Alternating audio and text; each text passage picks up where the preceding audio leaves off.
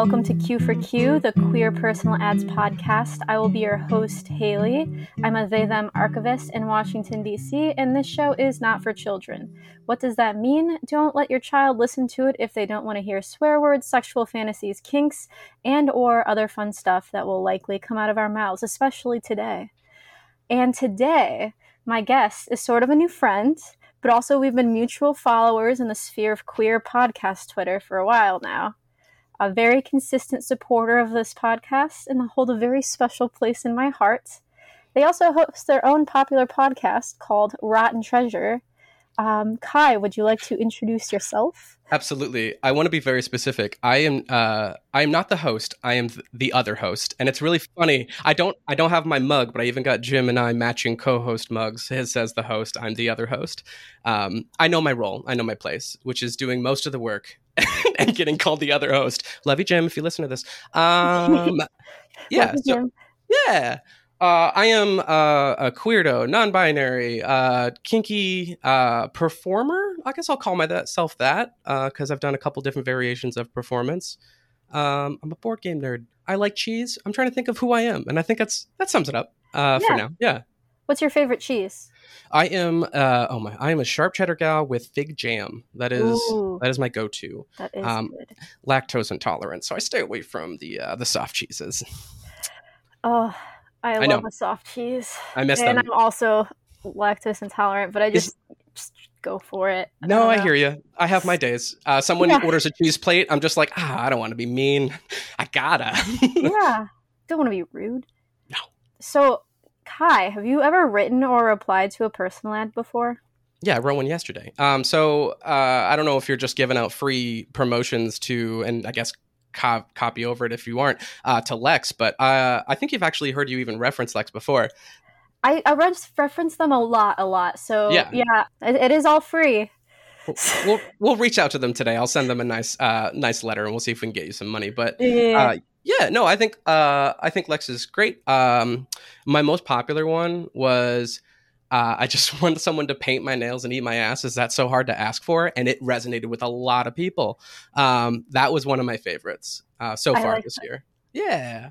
And so, did you did you find anyone? I didn't no. succeed. No, most of most of my okay. So I am in uh, Minneapolis, and a lot of my posts are kind of like or a lot of the posts and the responses are kind of like loud, loud, loud. Let me jump out on via text, and then everyone goes, "Just kidding, let me hide inside my house." Um, and I do it too. Like I come in hot with just like, "This is what I want," and then two days later, I'm like, mm, eh, "I'm just gonna eat pudding and just watch a movie." Um, you know, yeah. it, it, it's it's the uh, oh god, it comes and it goes. Um, so if people don't reach back at the right time, I'm like, "Oh yeah, you're right. That was what I wanted. Catch you next time." Uh, right. Yeah.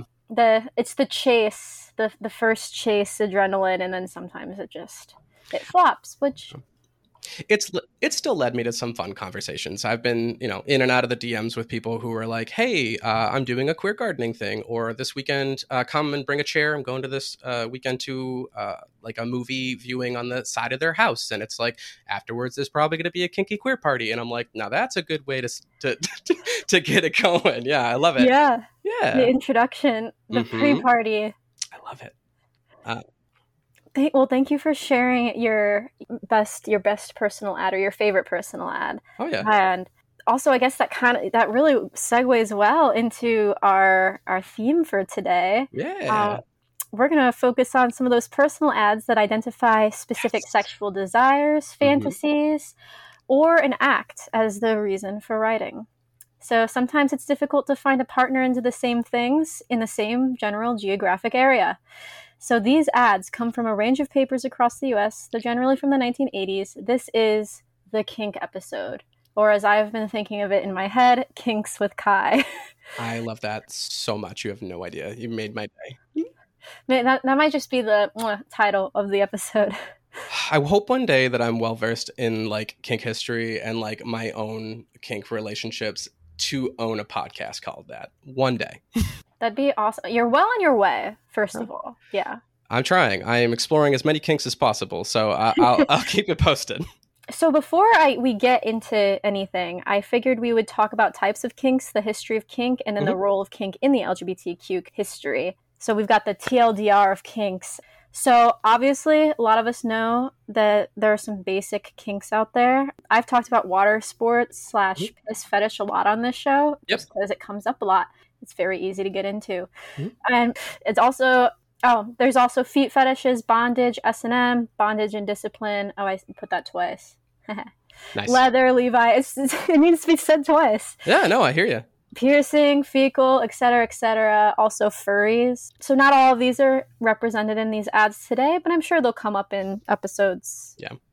Future. To really begin, we have to kind of talk about the definition between fetish and kink, because I keep. I. I mean, I think I myself conflate them a lot, Yeah. especially during research for this episode, Mhm. and apparently there is some nuance. So So yeah, is- someone someone told me to think about it like whiskey, right? Like how it's like not all whiskey is scotch, but all scotch is whiskey kind of deal, right? Um, and that's kind of how you can kind of apply it. Like, uh, how do I not mix this up? Uh, I was almost going to say incorrect, but um, not all fetishes. Wait, hold on a second. Not all kinks are fetishes, um, but all fetishes are kinks. Did I do that right? Hold on. yes, I think so. Great. Wait. Words are so hard. Not all kinks are fetishes, but all fetishes are kinks. And maybe I'm saying this incorrectly, but basically, from what I've gathered, is mostly what you've written down here. Um, in the in the vein of, yeah, you can't you can't do without it if it's a fetish. You need it. Your brain says absolutely can't have without it. Uh, otherwise, it's not going to be a good time. Like some people need to be choked in order to get off and i you know what that's that's that i would consider that a fetish i suppose Yeah, Absolutely. so there's an interview that i found on by the huffington post in 2018 they interviewed various queer sex experts there they talk about fetish as a sexual fixation on a specific object or act Mhm. and then also i had never heard of this partialism have you heard of partialism No, bring it in. What is it? it's like fixation on a specific body part. So Okay. feet, hands, butt, boobs. You can have a fetish for corsets or leather belts, but Yep. it's um, if you're erotically obsessed with slender, defined waist, that's partialization. So that Hmm. was interesting. I found some fun stuff uh, that I want to bring up a kind of a little bit on, uh, like the association that we we build for where like the early ages of our lives in terms of developing fetishes about how often they're kind of pulling from uh, situations, maybe perhaps when we first started to have any sort of uh, genital stimulation. And there was this really interesting study, uh, which I'm going to butcher the, the the way you say this, which is uh, sematosensory. Semo. It looks like tomato, but it starts with an S. Semat. Nope. Somatosensory? I so so glad you're here but essentially they did like a study where they like had two separate groups of rats um, and then some of them had little jackets on and then some of them didn't right so then they had these rats like have sex in their jackets and then they have the other group do the same thing and then they're like all right cool now it's time for you to mate um, and the rats that had no jackets uh, when they had sex, no problem. Rats when uh, they both when they did or did not, both categories perfectly fine. But when it came to rats that also um, started or without jackets and then got given a jacket, they didn't care. They're like, sweet, thanks for the jacket. I'm still going to do my thing. And then lastly, you took away those rats' uh, jacket doing the test. They were like, nah, don't want to do it. Not into it. There was a higher, like a lower rate of them being like, I want to be part of this. I want to do this. And also just like sealing the deal. They just didn't, they, it was just wasn't happening. So there is kind of this thing where it's like, if you associate early on this practice of like, you need this to associate with this, Mhm. it's kind of pushing the idea that like these rats were kind of building a fetish. I mean, that was cool. And then also when you were talking about foot fetish, I found out that, uh, yeah, so your toes and your feet, um, and your like in your little cornea brain, uh, cort- cortical. I'm not a scientist. I'm just a human. Essentially, they're right next to your association with, uh, with your genitals. So if there's like kind of mental crossover that happens sometimes, that might be as hypo- hypothetically. I'm not speaking in terms of definite here. That could speak to how people could develop a foot fetish. Fascinating. I mean, not a scientist either, but I'm just imagining the poor little rats in like leather jackets, and then they Mhm. take away their little leather. Oh, that must have sucked so much. They, it was like, "Are you kidding me? That was my whole style. I can't feel confident without my jacket. exactly. I had a- I had a sweet like like eagle with flames on the back, and you just took it away. How am I supposed to survive? I know. How is he supposed to flag the poor little rat? Oh God, that's totally that could be it too. And there was another study that also did the same thing, where um, if they gave the female rats a jacket, uh, you gave virgin rats the association with the jacket, once again, you took away the jacket, they weren't interested anymore. So I mean, there's just a lot of these like I don't know. We just love to use rats for stuff, uh, but we learn some things from them, uh, which is pretty gnarly. Yeah. Oh, that second that second one too is cortical hum, hum, homunculus. Yeah, I'll go with that. Um, is what can be attributed to how our brain uh, associates those those movements. Fascinating. I did not know. I almost hate the other one that suggests where fetishes can actually also be born out of, called the older older brother hypothesis. Right. I was just only because ask you about this. Yes. What? Yeah. Oh. So study of 200 men i don't like what i didn't like what i googled recently because they're doing more research on this but study of 200 men essentially these are cishet men. Um, they found that a typical attraction uh, was more likely uh, to have uh, fetishes depending on the number of older brothers they had, which is basically going to like the person that birthed them, they're having hormonal effects over the course of the number of children they've had to the point where it's actually con- potentially contributing and they're seeing a correlation to having these kind of like outside the box sexual desires. And now the thing I'm having mixed feels about is they did this and they're showing that there's a correlation between being a gay man. Um, the far, yeah, the younger you are, I've uh, out that. of like older brothers. Yeah. I've, yeah, I've definitely seen that like a few years back, and I was like, that's dumb. And they were like linking it with like, sorry. Yeah. No, no, it's okay. I, I, I, that sums up how I feel about it. Yeah, I'm like that's dumb. Like, okay, it, it, it it just sounds like and i'm once again not a scientist so i'm not i can't knock these scientists but it, it just feels like a random man went into like a lab one day and was like boy be in woman and so her hormones kill boy and so make him more femme mm-hmm, mm-hmm, and i'm mm-hmm, like mm-hmm. oh great that's dumb. but yeah, I blame I blame my mom. Uh, I'm the young. Actually, I'm the youngest. Uh, I have one older sister, so this has this this study doesn't work for me. But I blame my mom for doing such a great job of getting ready in the morning and me going, mm, "That's pretty. That's 100 percent why I'm a queer non-binary person. It's all her fault. How dare you put on makeup and put hairspray in your hair and have yourself a fabulous day? So rude. So rude. Just tempting. Mm-hmm. Tempting children everywhere the taboo. I, I, couldn't not want it. I mean, it's totally her fault. My identity has nothing to do with my natural existence. couldn't even get me started on my natural existence. So who knows? Yeah. Hey, that's why I use words like queer and non-binary because it's just vague as fuck yeah. for me. Oh, actually, it's vague as hell. Do we swear here? We swear here. Yes. oh, we swear here. It's safe. Thank you. Mm-hmm. Uh, yeah, it is it's where I get to live and just exist. And then more important things like being a board gamer um, get to be more in the forefront of who I am as a person. Right. Let me think. Uh, where am I? Well, first we were talking about the distinction between uh, fetishes and uh, kinks, which, as a person who's literally been like actively engaged in like kinky events, going to play parties over the course of the last like half decade plus of my life, because I didn't really get into comfortability with sex until like my mid twenties. Um, I guess I would, wow, it's been a decade. I just turned thirty five. How'd that happen? Congratulations. Uh, thanks. I'm feeling it. Um, it is it is just one of those things where it's like I didn't put much uh, effort into thinking whether or not my interests were fetish related or kink related. I was just like, that's just what I'm into. But the more and more I've looked into, uh, you know, kind of the the psychology behind it, or not the psychology behind it, but more and more I look into, um, you know, actually no, yeah, uh, the mm-hmm. association of uh, of kind of like this need. I was like, oh, all right, I guess I don't have fetishes. I'm just really into trying everybody's thing and giving it a shot. I was about to say a people pleaser, if you will, but no, I, I describe works, my, I guess no. Uh, sexually. yeah, I'm a I'm a service switch for days. I yeah. mean, I, as a human being, regardless of sex, I'm very into celebrating people. Mm. So if people got a thing that's not hurting anybody and it's not you know like fetishizing anybody in a way that's really harmful, I'm like, okay, let's see what's going on with this person because this could be something that I might learn something about myself, or mm-hmm uh, I might be better next time and be less of an a hole and not kink shame someone because I have a little bit more of an experience with it. Fair. That is fair. Okay. Yeah. Which definitely leads us into the next part. Um, we're not in the business of yucking other people's yums. Mm-mm. Obviously, we want consent. Consent is sexy. Consent is always necessary. Consent is between two adults. And that's all I'll say about that. Yep. um, that was a really bad Forrest Gump interpretation. oh, don't bring me back. I worked at Bubba Gump Shrimp for like two years during college, and I have enough Bubba. Uh, I have enough Forrest Gump uh, in my existence. oh moment. my god! So, history of kink. Let's jump in. Yeah, I'm gonna link some sources in the show notes because we've got a lot.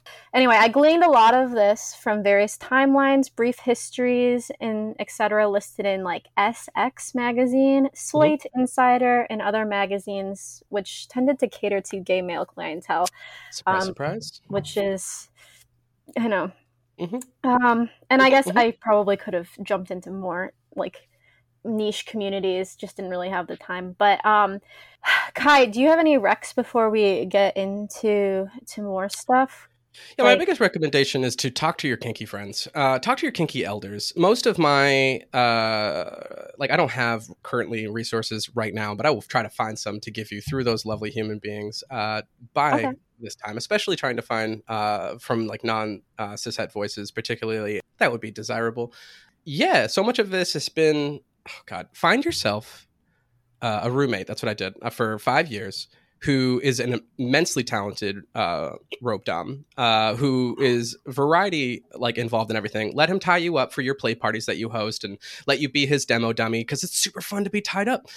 I'm not a top, but being a bottom just for show and sh- for fun and being someone's rope dummy is delightful. But also, it just opened up avenues to uh, his podcast, talking to other uh, Kinkster friends of his, and then kind of learning a little bit about what brought them into this world. Um, I never got to talk to many of uh, my friends, as well as also that same roommate, about uh, potential fetishes uh, and the relationship with that. But I've certainly got to learn a lot more about unapologetic people living out here, just doing their thing. and aside from that, yeah, I told you a little earlier, but I'm gonna have to find the right uh, kinky history TikTok page. And also, so would your old roommate be comfortable like comfortable with you sharing that podcast or are they still so funny thing is is that he's he's yet to release it. Um, oh. and he's having this weird thing where he doesn't know if he's going to. And it's mostly just because i don't know it's just something about anonymity is like a thing but like he d- he doesn't feel confident that it would actually succeed as with that anonymity.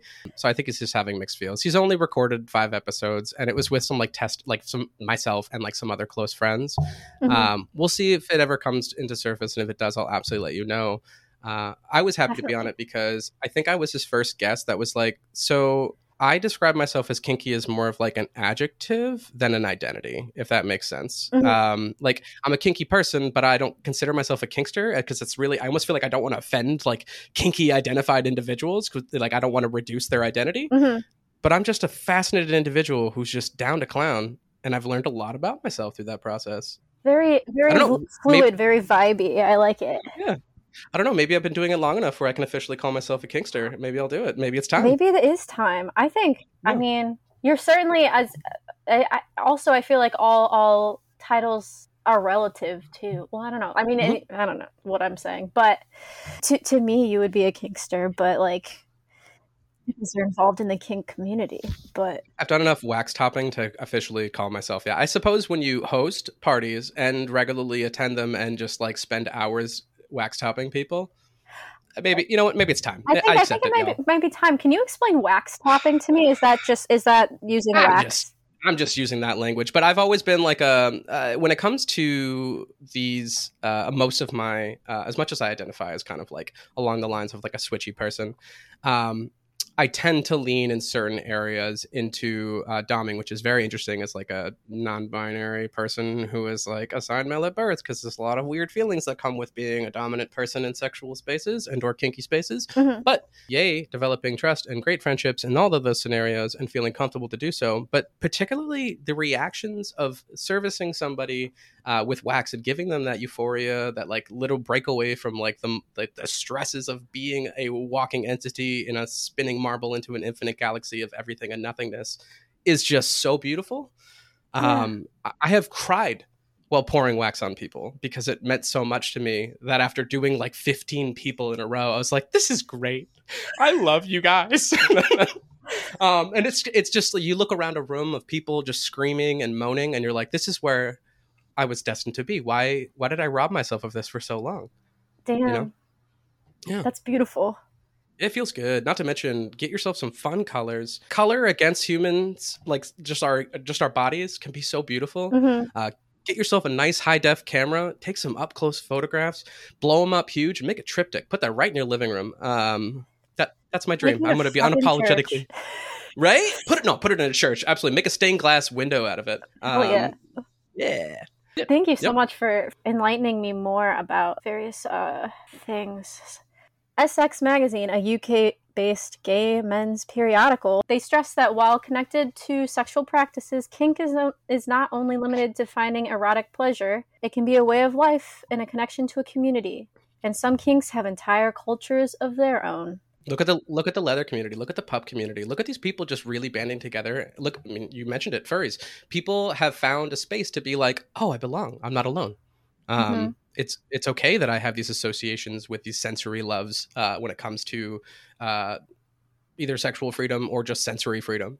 Uh, I'm here for it. I love it. Yeah. I don't know. It's just cool to like see like how different subcultures. Uh, one that I, I mean, literally my biggest exposure was yeah, my my dear friend uh, Nathaniel and his uh, mostly uh, rope related community. You know, even going to the same rope conference as him, um, and just kind of immersing myself in a bunch of people that were like, "Oh, this is a way of life." I was like, "Where have I been?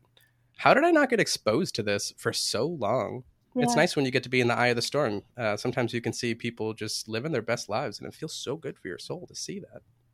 Yeah, it looks. I, I mean, I feel like from from the outside, it's it seems very freeing, and by the outside, I mean like just seeing different like pup and leather community like Mhm. at Pride.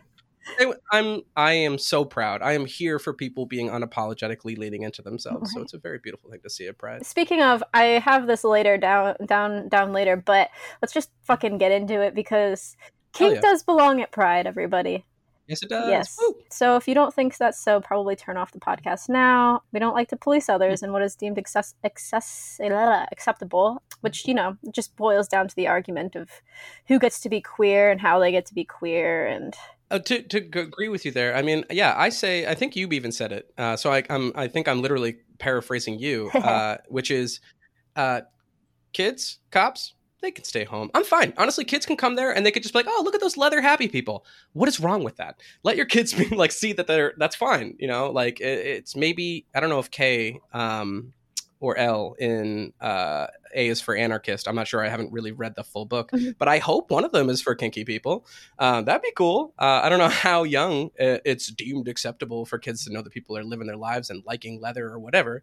I don't. I don't know. I mean, I don't Uh, know. But you know what I mean yeah, just seeing people like the fact that people hid me away like i'm so grateful at eight years old my parents brought me to see elton john because it was the first time i was like oh look at that silly man. I want to be silly. I want to i want to wear fun stuff. So just like letting people exist without fully having to explain what's what is fine. Just let kids see the world. Because a lot of times, I mean, kids aren't even like, they don't, they're not associating it with anything until you start being weird about it. Like.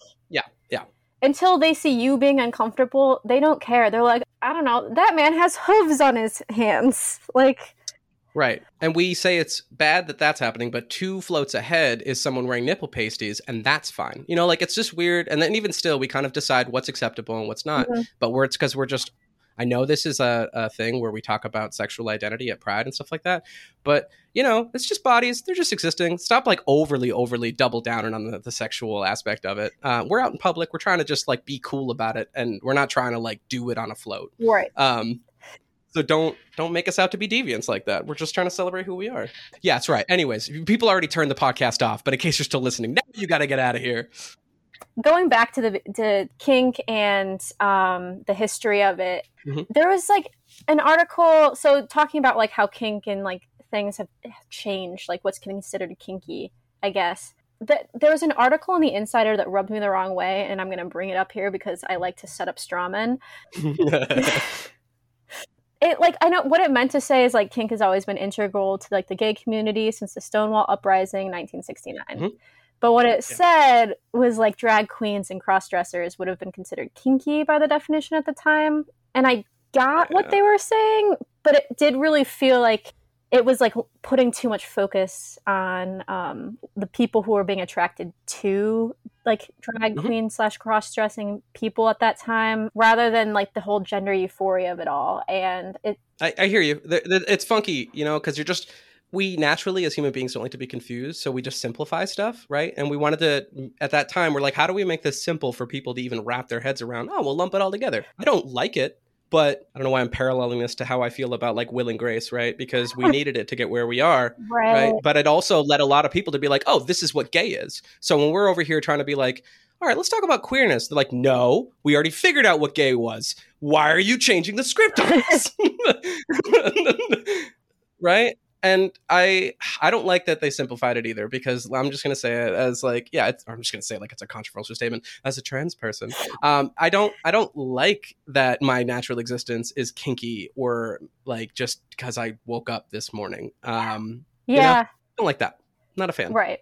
Anyway I was just like a, it was just an interesting way that, to describe like i was like okay looking for history of kink looking for how it like mm. i know it intersects with like the gay community uh, so I was like, I can't just let this go, Insider. But so obviously, we've already talked about leather a little bit, and it is one of like the big kink based subcultures within the LGBTQ community. Um, so I'm gonna kind of like that feels like it, it, specifically has a very huge history in the LGBTQ community. Yeah. It doesn't feel like it does. So I that's where a lot of the history is coming from um, here. Yeah style, fashion of jackets, harnesses, boots. That's what it mostly characterizes. Goes in hand in hand with biker culture, uh, hyper masculinity yeah. that blossomed after mm-hmm. World War II. And all the surplus leather uniforms from the war became available in secondhand stores across the late 1940s and 50s. The guys were like, "We're gonna have a blast with this. Let's let's do it." Yeah, and yeah. like mainstream like Life magazine had all these like newspapers or newspapers advertisements being like get leather clothing um, in brown or black, and people had like money to like ride buy motorcycles and ride across the country and shit like that. Wish that were me. You know, I don't mean to geek out too much again about my podcast. But we did when we did the episode on the second uh, installment of the Nightmare on Elm Street. You know, doing the second one and finding out um, that I can't believe at one point society was like, "Oh, I guess there is a little gay subtext in there." You mean like the whole movie? Uh, which just blew me away. And I highly recommend checking out the the documentary on it, uh, Scream Queen: My Nightmare on Elm Street. Super fun to watch. Uh, Mark Patton is a very interesting man. Uh, but per, like the scene where like it's just him in a leather bar out of nowhere should have given you something, you know, like maybe it's like the that the fact that also, you know, his like dude bestie or like kind of close dude friend is like, wait a minute, you want to sleep here, like with me? Like, there's so many things in that that drive me like nuts. Enemy that... to lovers too. Like, it was like it was so mm. hot. He like left he made out with a girl and like ran away to go hang out with his really cute, hot yeah. enemy to lover best friend. And he climbed up in his bedroom. Like he just did like a huge like you know like Romeo Juliet yeah. where out thou came in through the window and was like, "Yeah, I just want to lie in your bed with you. Why are you making it weird? Come on, we're just best friends. We're just two just two pals. Two pals. Watch me sleep." yeah, right. Oh, spoilers, gosh. spoilers. Uh, um, that was a really one yeah. really incredible episode if it's just the being able to follow Mark Patton or just listen to him talk, he reminds me of people that annoy me, aka people like me, because um, we don't like to be in a room with ourselves. Because he will just go off and he likes to explore, like, and just like figure it out with you, and has no clue how much he's talking. Um, I love that. But I, but I love him. I think he's great. Everybody check that out. Plug, plug, plug, plug, plug. Yes. Oh my God. Gay subtext. Gay subtext of the 1940s and 50s and 60s. It's well, I guess it wasn't subtext because it was the Red Scare. Uh, but yeah. getting back into like the leather leather history and motorcycles and the rise of rock and punk movements in the UK, eventually mm-hmm. found its that also blossomed into you know the U.S. leather movement. Thank you, punk music. Appreciate you bringing that our way. That's really kind yeah, of you. Thank you, punk music. In a, an article titled A Brief History of BDSM from Sparta to Weimar, Germany, kink has always been a part of our sexuality. One Dom Master Tony describes the birth of the former BDSM culture a lot of men, when they came back from World War II, couldn't go back to their old lifestyle simply because they enjoyed the hierarchy of things. Some men mm-hmm. appreciated mm-hmm. having a superior officer, someone who would clean their boots and that kind of thing. Yeah. I need a I need a yep, I need a new who's gonna do my shit. And also the other end of it was like, who's gonna be my new daddy? Who's gonna be my new daddy? I do not know what to do. Please. Yeah. I have to make decisions for myself. No one's going to be yelling at me. What the hell am I supposed to do with this? Yeah, this is like what I. This is niche. Uh, Malcolm in the Middle, like, or no, no, no. Okay, two things actually. So, I'm ready. like, I'm so excited if it starts with Malcolm in the Malcolm middle. in the Middle. You know when Reese joins the army and he's like, they're like, you're like the smartest guy ever. Like he just turned off his brain and he became like a model soldier. Like Mhm. that's just what I'm thinking of. Also, the same with Forrest Gump. If we're gonna bring Forrest Gump again, and it's like, Absolutely. I mean, you unless you cut that part, I'm not quite sure. But yeah, no, 100%. You kind of I'm so glad. I come from a, a marine family. My grandfather was a recruiter for like 40 years, and I look back and I'm like he really pushed for it, but instead I just went to art school and just got gayer and gayer. the best part Oh. is that he was probably knew a lot of like gay people in the army with him. Yeah, Yeah, I don't know. He he. I don't honestly. I don't. I don't. I try to do that thing where I'm like, did I get a vibe? Can I look back and see some of that stuff? Maybe he was. I, I really hope he wasn't doing the like. Oh, let's get the gay out of them. Um, Oh. you know. And no, I really hope not. I don't think he's that necessarily was that dude. R.I.P. You're a cool guy. It it is interesting that like. I mean, that's that seems to be what happens, right? You kind of go there to lose your identity a Mhm. little bit, right? and sometimes you find a kink. I hope so. Honestly, whether it's like, oh god, this is terrible. Whether it's like I just can't get off unless someone beats me with a, a thing of, of, of, of soap. I just need a whole bag of soap just to get oh off. Oh man. Oh, too far, too far. Sorry. far. Nah. Sorry, I'll, I'll take it out. I think it's from that. Uh, what's that movie with the angry drill sergeant? Let it go. Mm, Cadet Kelly. I hope it's Cadet Kelly. no, it is. It. I am curious about the things that people walk away from because they also get out of the states, right? And then they get to go live in a different culture where sexuality may be a little bit more fluid, um, you know, and Mhm. uh, that's where it's like may have a little bit more exposure. Then you come back over here and you live in your uh, your spouse who's living in a sleeps in a completely different bed, and you're like, what do I do with this? I guess I'm gonna go reach out to Phil down the street because he's into this stuff. And the leather daddy was born. yes. I feel like I'm consistently plugging Allan Bérubé's like coming out under fire, which obviously doesn't like need to be plugged. It's like a pretty famous book, but just like the sheer like the amount of people who came out, not even came out, well, who explored their sexuality during their war years is just it's astronomical. And war, what is it good for? Apparently gay sex. It's ast- astronomical. Yeah, yeah, yeah, I got you. Uh, that's beautiful that that's what was happening. I'm so glad that those twin, those little tiny twin size bunk beds got so much action. Yeah. So all this leather stuff is happening in the 40s and 50s, and you know, Mm-hmm. then bike and leather clubs started blowing up everywhere. Like in San Francisco alone, there are more than 20 gay leather bars in the industrial area of South Market Street. There were Hmm. more. Oh, I didn't put the date in there. What is wrong with me? Hmm. I don't know when that started or like what years that was. That, but I think like 60s, 70s probably was like the heyday and then dwindles now. I was going to say, do you know when it started to dwindle? Because I'm, I'm just trying to think of what may have contributed to that. I mean, now, if anything is dwindling for any, you know, gay culture in San Francisco, it's probably just because uh, it's becoming less affordable to be there. Um, and unless you're a gay person in tech, um, you're probably not staying. Right. Well, I know a lot of it is like it's I think it's property values going up. So the golden age of Folsom Street in San Francisco was 1966 to 1981 with the first uh, leather gay leather bar opening in the Tenderloin district. It was called Why Not? Incredible. But the 1980s really hit the gay leather bar community in San Francisco at least very hard, you know, the AIDS epidemic. And also because of the to be like the the whole area was starting to be re- redeveloped. This article by the South it's it's called South of Market Leather History: A Short History and Walking Tour Guide by Gayle Rubin and this is on sfleatherdistrict.org.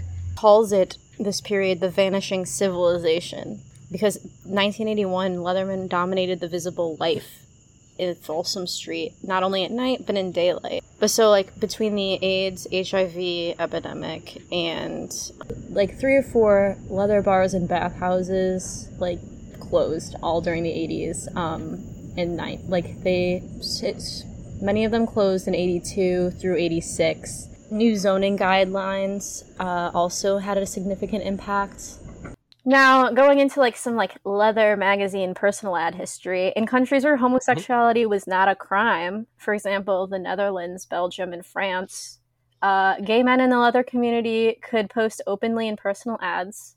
Uh, Danish magazines were like huge in Europe, um, even were in countries where these mag- magazines were like illegal for like scandalous material. So this is why like many advertisements that you'll see in like early leather magazines have like different languages. There's a lot of like hmm. Danish is like and then like Tom of Finland. I'm wondering, I haven't done this. This isn't like actual research that I've done, but I was like Tom of Finland the big cartoonist. I wonder if he like made that his like nom de plume because of this hmm. leather. I don't know. That's speculation.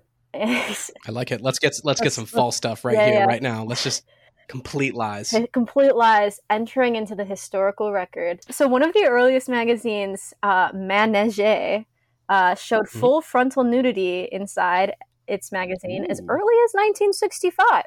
Wow, that is really surprising. I know, and I think I believe that one was a Finnish one or a Swedish one, the Nordic countries but you know what? In the US, gay magazines, not just the leather ones, were disguised as health magazines due to laws banning pornography. The Drummer magazine didn't even begin publishing until 1975, and like that's like mm. that's like the big the big one. So then BDSM culture shifted even more into the mainstream in the 1980s and 90s. Um, if you've heard of a little woman named Madonna, uh, she hmm, employed mm, yeah, fetish imagery and themes in her work. Which one is that? Oh, you know, honestly, okay. So here's one of the biggest things: is that all of my gay cis dudes are like, "Hi, you're queer. Uh, you know Madonna or you know Cher," and I'm like, "I'm a non-binary queer who didn't take their classes in gay cis dude loves. I'm sorry, yeah. I don't know my Madonna." um, so I apologize. Uh, I don't know if it's a, a, a cross queer spectrum, uh, and I didn't get the memo about learning about Madama. Uh, Madama. Madama. You got it. Yeah, Madama. Madama. No, sorry, I didn't even know this one though, but I just googled it. Don't even worry. It's called Human Nature. Nice. That Madonna okay. song, I don't know. Other sure. other gays will get it. She dressed in latex and leather and danced around, and that was June sixth, nineteen ninety five. When was that? Uh, that was released. Oh, so the fact that Madonna employing her fetish imagery, and that was so popular, and everybody was like, haha, Madonna is so cute and like uh, edgy. Well, this is, mm-hmm. you know, ironic because the queer community was also being ignored during the HIV AIDS crisis, and the leather and BDSM mm-hmm. community took the heart like a really hard hit. Many people died from the disease, and leather, a lot of leather bars closed due to lack of patrons. So that's another another thing that really hit the the Eagles hard. I would imagine you also see a major drop in just leather in general, because right, because it's like these new gays out here aren't rocking the leather as much. What did we do? What happened? But because there was a gap in time where it's just like that's just part of what is available in terms of expressing yourself. Right. Uh, that's my. I, once again, not a scientist. Not that this involves science, um, but I, that is how I observe it. Yeah. No. No. I mean, it's it's like like everything. Like uh, the the queer youth disconnected from elders in the community. So like I think that's why I like Mark Patton so much, is because there was a lot of people who backed him up. They're like, uh, I remember there was he got a lot of criticism, and I was like, hey, don't be mean to these elders, okay? They've gone through some yeah. shit. I know that they're not going to get every single sentence right about what they're supposed to be saying, but we need to be a little less elitist, be a little less mean, they're trying. Maybe after the second time you tell them, they'll go, "Oh, I get it."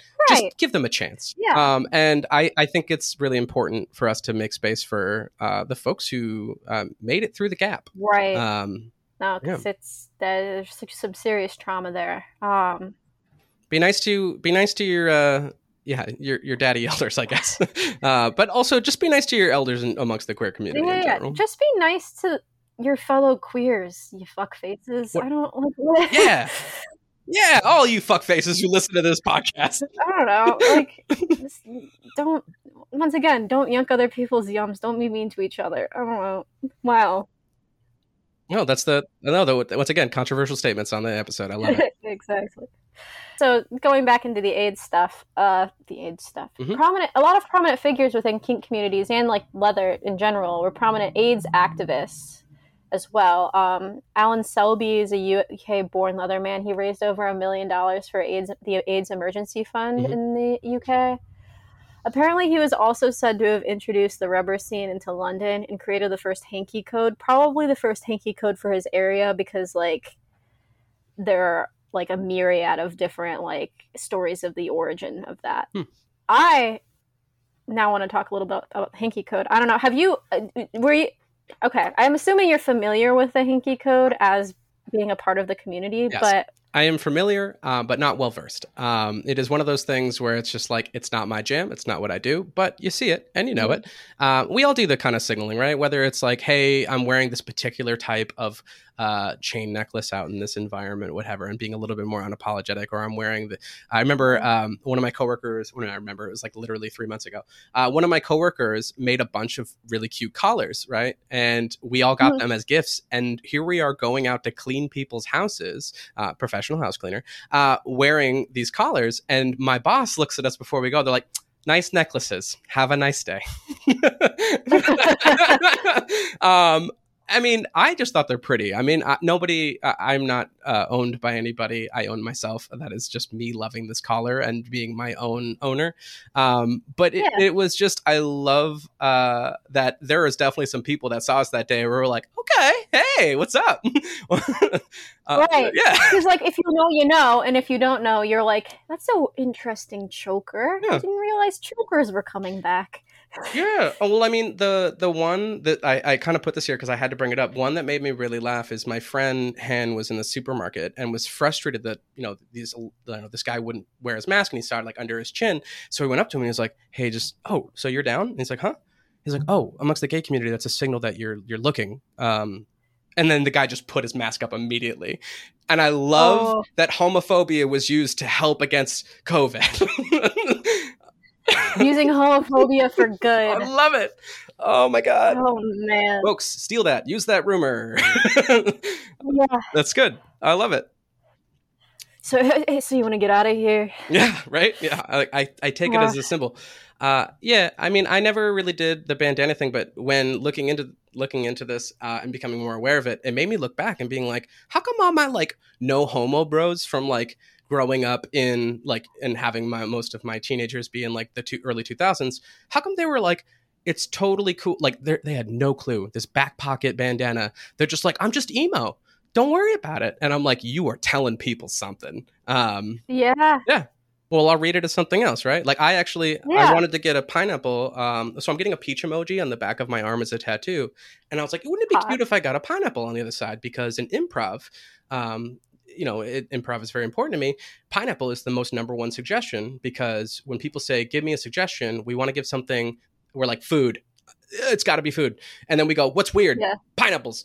Uh, so it's just what comes out of our mouths. Um, and I was like, that'd be cute to have it on my back of my arm. But then I was like, oh yeah, that's a signaling for swingers.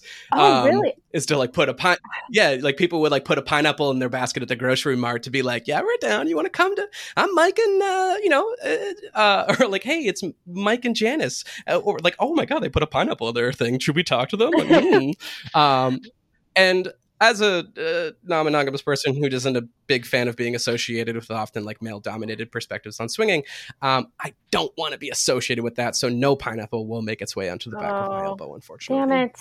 Yeah. Ruined. I know Spoiled. they ruined pineapples. Yeah, that's fine. It It's fine. You hear that? You hear that? You swinging pineapple Yeah. you ruined it for the rest of us. This is brings a whole new level to SpongeBob that I didn't even know. Uh, there's some stuff going on in that house that we do not know about. Yeah, Oh my God, Gary is yeah. actually uh, the dom in that relationship, and then you know Oh, they I'm swing, you know, that. the Squidward and Squid and you know Patrick. And, It takes literally we're two seconds away from just googling this. This you know this exists, right? You know this is already. You're just saying things that are Googleable, and they're just here for us on the internet. Uh, and I see Gary like all like just Gary's head on top of like a beefy bear. Um, oh yeah, You know what I mean? That's the way I see it. That's the only way to see it. oh yeah. I'm so sorry for bringing that up. No, fine. That's all right. Hey, look at that. Uh, real real life uh, uh, kinks and interests coming to terms on this episode itself. Yep, yep. I got a thing for Gary. I mean, it's the same with uh, with handsome Squidward, so I get it. I get it. Hmm. All those hands. um, just put them on. Just kidding. so many tentacles. Hankies. Hankies were used to flag. Um, Mm-hmm. in starting in like the 1970s ish and 80s, like that was big peak time. Mhm. Um, back pocket. You shove a bandana. It's got a different color. It means what you what you want. Um, and then also your sexual role was indicated by which back pocket the bandana hung out in. Tops wore bandanas in their left pocket, and bottoms wore it in their right. I Just- don't know what yeah. switches did. Oh, you just tuck it into your crack and let it hang out of the back of your pants. Right, like a tail. yeah, yeah, yeah. Yeah, yeah, yeah. At least that's what I'm gonna start doing. right, right, right. People will be like, "What is toilet paper?" And Yeah. red, as you said, was fist fucking. Dark blue is anal, which I feel like isn't necessarily like a fetish. I don't know. Light blue is oral. Green was a hustling, so you had to pay for it. Yeah. Uh, black was heavy S and M and whipping.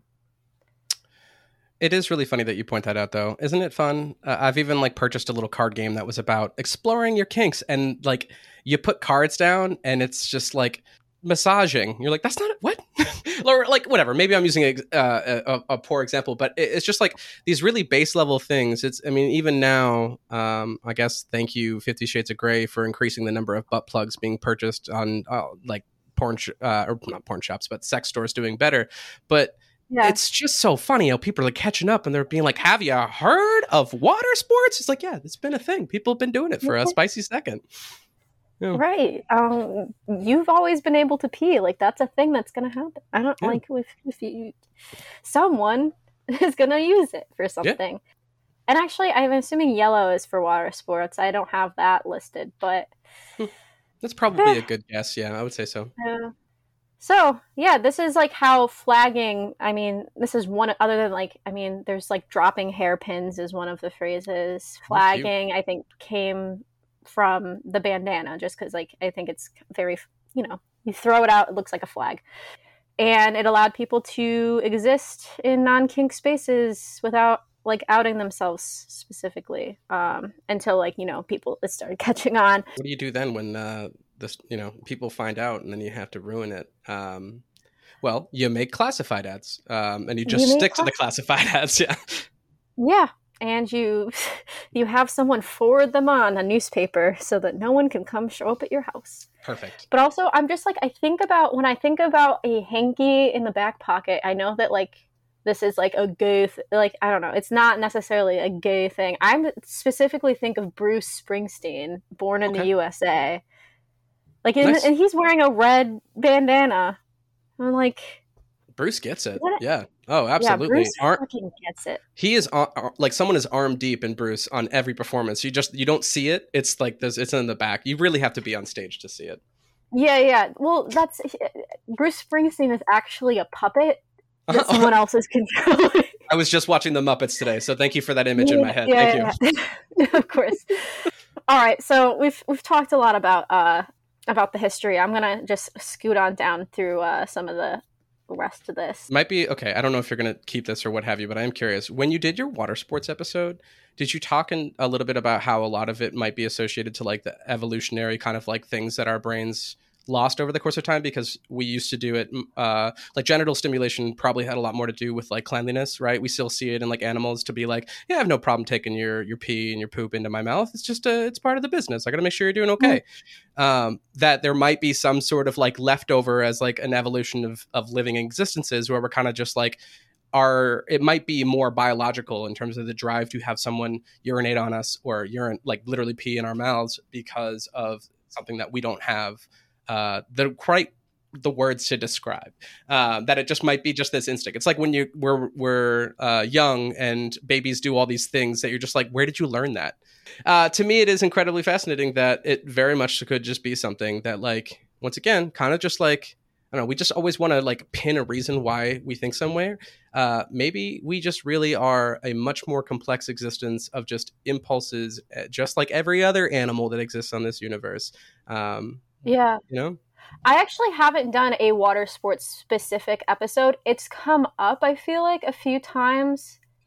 I have probably enough to enough ads that I found like all and about to do one. Mhm. So if anybody wants to do that, reach out.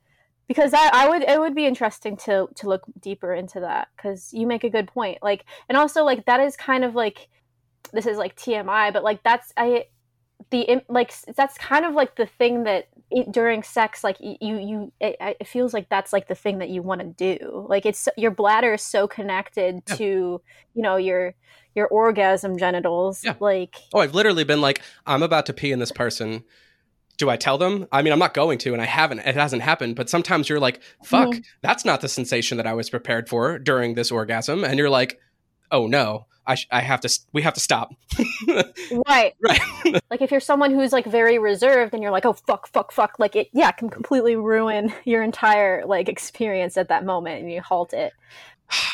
I'm trying to support as many people who do accidentally have, uh, whether the quantity of urine that it comes out during their sexual experiences. Can we just normalize it, y'all? It's not that big of a deal. It's just some pee. It's fine. Like, it, it's not going to be the end of the world. Not to mention, literally, once again, not yucking people's gems people have uh, people like it. I've tried it. It's not 100 percent my jam. It was fun. I had a good time with it. Had to check it out. It has some benefits. Uh, maybe it'll come back in the repertoire down the road. Uh, but it, it's it's one of those things that we all just need to get over. It's fine. Not that big of a deal. Yeah. Yeah, I agree. So the last thing before we actually get into the disclaimer and the ads, I know that it's like you know been an hour now. Um, so thank you everybody for your patience is that i got a lot of these ads from various mainstream newspapers which we will discuss but i also got a lot of info and whatnot from the leather archives and museum digital exhibit slash web pages. They do have a physical location in chicago that people can visit which is super cool. I've never been but i really wish to go. And one of their archivists was interviewed on the podcast Library Punks, which is like a radical leftist like library hmm podcast, which I also appeared on, but you don't have to check that one out. Check out the one with the leather archives person, NBD. Um, NBD. And yeah, I just think if you're in Chicago and you have like a few hours to bumble around, I think I don't know if it's appointment only, but like they have like cool like digital exhibits. They have one specifically on personal ads in like drummer and different like uh, kink magazines from like the 70s and 80s. Um, you're in Minneapolis. Have you been before? Oh yeah, but, mm-hmm. no, but so many of my friends moved to Chicago because they were like, "I'm burnt on the Philly improv scene. Where do I go? Oh, you know, Second City, the born, yeah, where a big amount of our, you know, Dan Levy, you know, like eh, right. we, er, yeah, yeah, yeah. So we're like, oh, cool, let's go there. You know, Catherine O'Hara, we're like, yeah, yeah, I want to go be that good. So let me go there. Uh, so you bet your butt when I go see them and visit and stay on their couch, I'm making them go to this because this sounds great. Yeah, I think I don't know if it's ticketed. I haven't done that much research, but there's also like, I don't know, they seem like they do really cool stuff. I always listen to different podcasts with them on it, and I, I can't remember the archivist's name, but like there's like a conservation person who like Hmm. Like the way that you like have to conserve leather as like an object is like something that you're like trying to like preserve for people to look at. Like they have like literal like like pieces of clothing that have cum on it, and you know, they're trying to preserve the cum because like that's what it was like. Yes. like it was donated with like the cum and like the sweat and all that stuff. Like i just think it's really interesting from like an archival like collections perspective. I like nerd out about like just thinking about like oh my gosh like what when we do the body like when we're we're collecting body stuff like that makes sense. Anyway we we like take random quotes on our episodes and uh like i love that you just the idea of like you gotta say yeah you gotta preserve the cum like there's just like a there's an out of context quote there for you and that's absolutely fair and t- just fantastic gonna start so, the episode with preserve the cum yeah you got to yeah. uh it's totally reasonable it's a part of history uh that's fantastic yeah. So everybody, check it out when you go to Chicago. Look them up and, pre- this, and preserve your cum, folks. Keep pres- it. so Disclaimer The views expressed in these personal ads are not my own. Some of the ads are from eras with very different ideas about race, bodies, and what it means to be part of the LGBTQ community. While I do not take these things lightly and will do my best to address them as I see them, I am also here to share the thirsty, pining, and sometimes ridiculous queer, lonely hearts sent out into the world.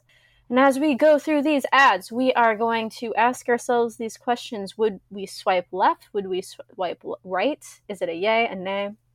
Um, who do we think would go well together as a couple? Um, mm. That's like mm. if there are people who tend to go well. This might be a little bit different because like a lot of the kinks are different. Uh, and then like what is the context of the ad in this town city state paper? Heck yeah. Yeah, you don't take responsibility for them, but I will. Everybody just hit my DMs up and yell at me for whatever these things are. Let's go. Just shoot Kai a message at uh Kai at Oh, just go to uh, literally just at me on Twitter, just like Yeah. publicly, like just really yell at me in the, Just in the eye of, of social media. Yeah, that's what I want. Yeah, get it. That's your kink. I mean, if some people want to ream me, you can also get in my DMs, but that's another thing. Um, once you go to my profile and you're like, wow, I want this person, that's fine. I'm Polly. Remember, folks, just hit me up. Yes. So this first ad is from the Personals and Drummer magazine, as mentioned before. Tagline: America's mag for the macho male. And this was published between June 1975 and April 1999. And as you can imagine, it focuses on leather sex, leather wear, leather and rubber gear, S&M, bondage and discipline, erotic styles and techniques. It's very popular. A lot of like older like leather men, I hear them talking about it on various podcasts and about like their old days of like looking at the magazine and the personals and you know feeling really seen um, Well, which is awesome. like it's really nice. it it kind of warms my little tiny gay heart, so that's awesome. It's like I yeah, like what what when the um before the internet you had to literally like go look at magazines. I feel like that was like that was it. It was either my buddy who was signaling with his bandanas, uh, his dad, uh, Playboy stack, um, or it was the horrible, horrible 70s porno video that of VHS that I found on top of my dad's trundle waterbed with mirrors. You know, my parents were freaks. I mean, oh I, my I god. yeah. Uh, looking back, the only thing I hope is that I don't remember that video well. I really hope that wasn't a home video. I don't remember what it was. Oh, Um, yeah, it better it not have been. so Uh, traumatic that you yeah. forgot. all I know is that there was somebody with a mustache and a really like permed hair, and I'm like, that was my dad had that. Um, so yeah, That was also I'll- like every porn star in the 80s, so it really was. So I'm going to have to ask my parents for this video. It definitely still exists, uh, and I want to find it. I want to rewatch it, and then also when I'm done, put it back like to the exact time that it was at beforehand, just to cover my ass. oh god. Hmm Oh You had, to be man. sneaky. Oh, you had to be sneaky about looking at porn. I remember internet. I had to download porn on uh, LimeWire, and it was just like, "Hurry, hurry, hurry! My parents are going to be home. Hurry, hurry, hurry!" LimeWire. Oh my god, I was old enough to remember that shit. Oh, but not not the porn. That's the, cra- Oh, the amount of the amount of viruses you downloaded onto your Mhm. yeah, it was like all that and like all the music from like movies like American Pie, all of that stuff. Oh my god, I can't believe I was that person. It just put so many viruses on my parents' computer. Oh man, it was no. so worth it. I I I've been known to put a few viruses on my my own my parents' computer, and I was because I was looking at gay porn as well. So And whoever took away Tumblr, you're responsible for more viruses today. So uh, fix it. I have such a bone to pick with Tumblr. That was Mhm. that was the Yeah, only place that I up. could get my good porn. Yeah, you kidding me? I, I miss getting off to gifts. I just maybe I need to find them. Where I mean, I just need to go to a different site. Anyway, getting back Yep. into it. Oh, I found so I found Drummer. There's a whole website by these two guys who put their collections of gay porn magazines online. So cowboyfrank.men. Uh, I will link this in the show notes, but it has Drummer, the Drummer Extras, Honcho, and Mandate. Yes. Cowboy Frank also has a YouTube channel, and he is the host slash creator of the Gay Rodeo History Project, which has all of like the archives of the gay rodeo history, um, which I think is Arizona based. Cowboy Frank is a real one. I really hope to meet him one day because like the, the websites are incredible. They're like really like '90s esque, but they have such a wealth of information that it's like it's like mwah. We need it out here. Cowboy Frank doing some heavy work. Cowboy Frank is doing some heavy fucking work. Yeah, so this is one from the Drummer Extras magazines. It's called mm-hmm. Tough Customers number four. So this is all personal ads.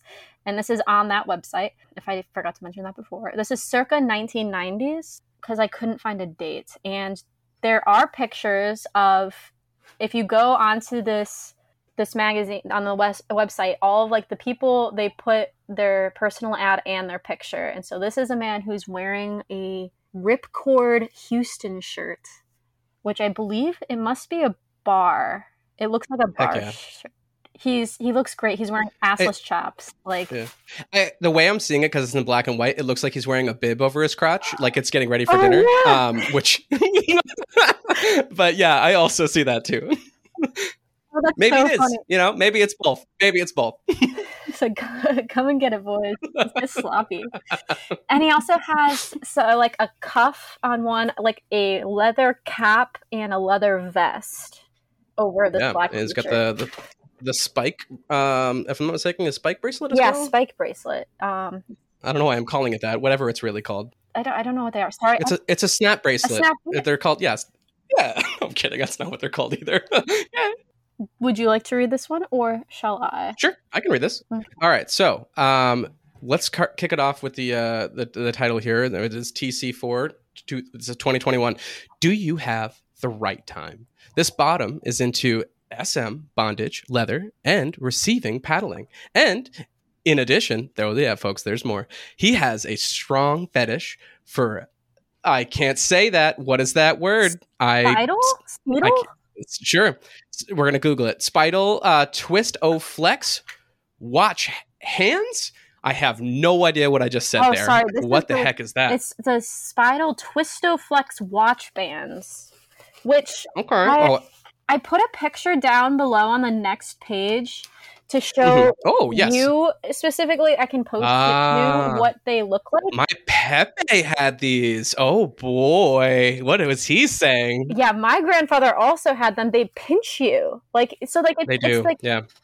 they're like metal. Um, it's like metal elastic bands, so that men Yeah. or whoever butches, Yeah. hot people who love watches Yeah. can put this elastic band over, like of watch over their their hands, and it won't slip off. But they were pinchy, and I think that's why Yeah. he likes them. He Hmm. finds them so hot. I really wish that I was more open to how I felt about pain at the time when I was offered my grandfather's watch. Uh, although maybe that association is wrong, but I do remember receiving it and being like, "Get this thing off my arm. This hurts uh, a lot from time to time, and it's not worth it." Yeah, because Uh, it pinches plus, I your don't, I don't care. hair. What time It is. pinches everything. I Yeah. remember. I remember sitting on my own grandfather's watch, playing with it actually, and like having it pinch my fingers. And honestly, it was in a good like it was like a night. It felt like nice. It's probably where like my hands fixation has come from, like needing to like Mm. play with things all the time. Got to keep those hands stimulated. You got to keep. You got to. yeah, I hear you. Stimulated, man. That's an interesting. Like I love that. Like that. It just mwah, the way that little that little phrase, the Twistoflex watch band, really like ties everything Mm. together. And it's an in addition. It's like a bonus. It is very much so. Like that's not all, folks. And I'm very excited about that. Yeah. Um, 'cause that could be the kicker. That could be the thing that someone reads and is like, "I'm sold, 100." percent You kidding me? I got. I'm wearing one right now. Exactly. Where are you? In addition, he has a strong fetish. The fetish, which means he needs it. So that's yeah, he needs it, and it probably started somewhere in his early development. Uh, that is. Yeah, Yeah. cool. Maybe he like really loved the Alice in Wonderland, where it's like the rabbit was always going to be late or something like that, Mhm. and then just associate you like watched out at a very inappropriate day or something like that when he was like in his teens, uh, yeah. and then it's just yeah, I got to keep the time. I got to know what time it is. uh, yeah. yeah, it's probably what it is. There's no doubt it's anything but yeah. I mean, I, I, look at the smirk on his face. It's definitely Alice in Wonderland. Oh, I'm so happy for him. He does have. He's got a very. I will post this later, probably. Um, I really like his his eyebrow line. He's very thick, like eyebrows, and like I don't know. He just looks. He looks I don't know. nice. Maybe. Yeah, and I'm digging the stance. It's got the teacup vibe going on. Um, so once again, more Alice in Wonderland happening here. But uh, is that what that's from? Or I'm thinking Beauty and uh, Beauty and the Beast. Never Beauty mind, no Beast, teacup here. yeah. Well, they had But- they had tea. Well, they got teacups at a tea party. Yeah, yeah, yeah. But uh, he's a little teapot, and he just wants the world to know. Uh, and I'm into it. So would you swipe God. right or left? Oh boy. Uh, okay, so I have a. This is going to be tough for me because I have a. T- I have a tough history of going into like gay dude bars because they just kind of lump me in. Mm, Yeah. So, I mean, I'm not going to say 100% guaranteed. Let's just go off the fact that that's not the case. Just this energy, this vibe of this person, one on one, not inside that bar that I hated being in. mhm. I'm I'm going to swipe right. I want to go I want to at least have a, like a coffee. I want to talk. I want to get to know this person. He seems Yeah. nice. I like. I I would like to uh, bond over our Twistoflex watch band um, experiences. I'm gonna ask if he slept with my grandpa. I'm just Yeah. like, what? I think timing wise, it looks like it would be appropriate. Yeah. Yeah, I'm gonna go. I'm gonna go. Yay on this one for sure. Yeah. Um, I, I and and honestly, I like that you have the pictures here because it kind of helps because you get like a vibe. I don't want to just judge people 100, percent but I got a good vibe. Yeah, no, I like I like the ones that have pictures because you do get well some of them, but yeah, the pictures are really um they really sell me. I think definitely everybody go check out this magazine um because but I do believe there are you do see dicks. So it is like all like cis men. it- It looks like in leather. So like be be aware that that is what you will be seeing. But you do see a lot of good butts. I don't know if that's an interest to anybody. It is to me. I love butts uh, across the gender spectrum of all types. So I am very pro butt. I'll be checking it Yeah. out. Good, good, good. Okay, next one is from the Washington Blade, also known as the Gay Blade. This is a DC based newspaper that continues to print uh, a lot of mainstream queer news. It was founded in 1969 and it is, as I said before, still publishing. Uh, this I'm so immature. What year did you say it was again? 1969. Yeah, yeah, you got it. Ah, ha, ha, immature. I'm 35 years old. Anyways, you were saying. This one is published in 1998, November 27th. this is Foot Worshipper seeks mask, masculine, well proportioned, white collar professional, 35 to 45, who likes having his nice, wide, sweaty feet worked on by an attractive, versatile, professional gay male, early mm-hmm. 40s, who will get down and literally service you from head to toe. Touching a man in all the right places is my specialty. Heck yeah. The one thing that jumps out at me the most, other than foot worshiper, is he wants a professional foot. It has to be professional. I am also a professional foot. Well, for the record, I don't have a long foot, but I am an eight and a half wide specifically. So this is good. This is putting me in the wheelhouse of maybe a potential candidate. Yes. I do get sweaty, so this is good. Okay. I'm not in my early 40s. Nah, never mind. I'm 35. I'm screwed. Well, he's 35 to 45. He's in his early 40s. Oh, oh, okay. Oh, okay. Cool, cool, cool. Nice. I just made the You cut. did just because yeah, foot worshiper seeks. Yeah, it's Ah, the he's the professional gay male early 40s who wants to get down and literally service you from head to toe. I'm stressed. I can use that. My uh, that's nice. But it has to be. I'm here for yeah, s- Some wi- nice, wide, sweaty feet, but w- white collar feet, not working class feet. I will say there's a difference. So my, my the person I was talking about that I love so much, my rope uh, dom person. The first time I shook his hand, I was like, "What the heck?" And he's like, "Yeah, I'm a software engineer. I touch a computer. I don't." They're the softest hands Oh in the God. universe. And then I found out his feet are the same way, and I'm just like, "What have you been doing?" He's just like, "Yeah, I just I don't go camping, I guess, without like shoes. like I." Yeah, and and he moisturizes, which is a very good advice for all of you. Moisturize, but it is uh what a what a well that's i guess that cuts half of the people out. I don't know who's got perfectly soft feet but i guess that's uh really getting more concise here. Yeah, I mean, I, I guess I guess if you're not if if you are going to be licking feet, maybe you you you're more particular about the feet that you want to lick or whatever service. So like, i mean i'm conscientious of it. I haven't said this yet but i've also done cam work on Chaturbate before f- during the pandemic. I was like i picked it up. I was like oh this should be fun.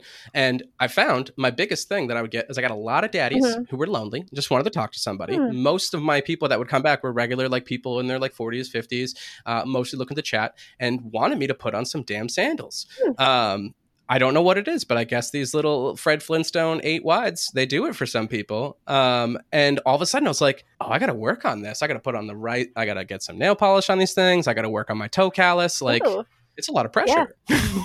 are you still are you still doing that? I lost my regularity of it, so. I don't have my go tos. But when I do announce that I'm on, I have a few people that will like drop what they're doing, like, oh my God, hi, hi, hi. Um, yeah, it's cute. It's nice. Some of the people I've had genuinely really nice conversations. A lot of what I used to do was just tell funny jokes naked and not even do anything sexy. Yeah.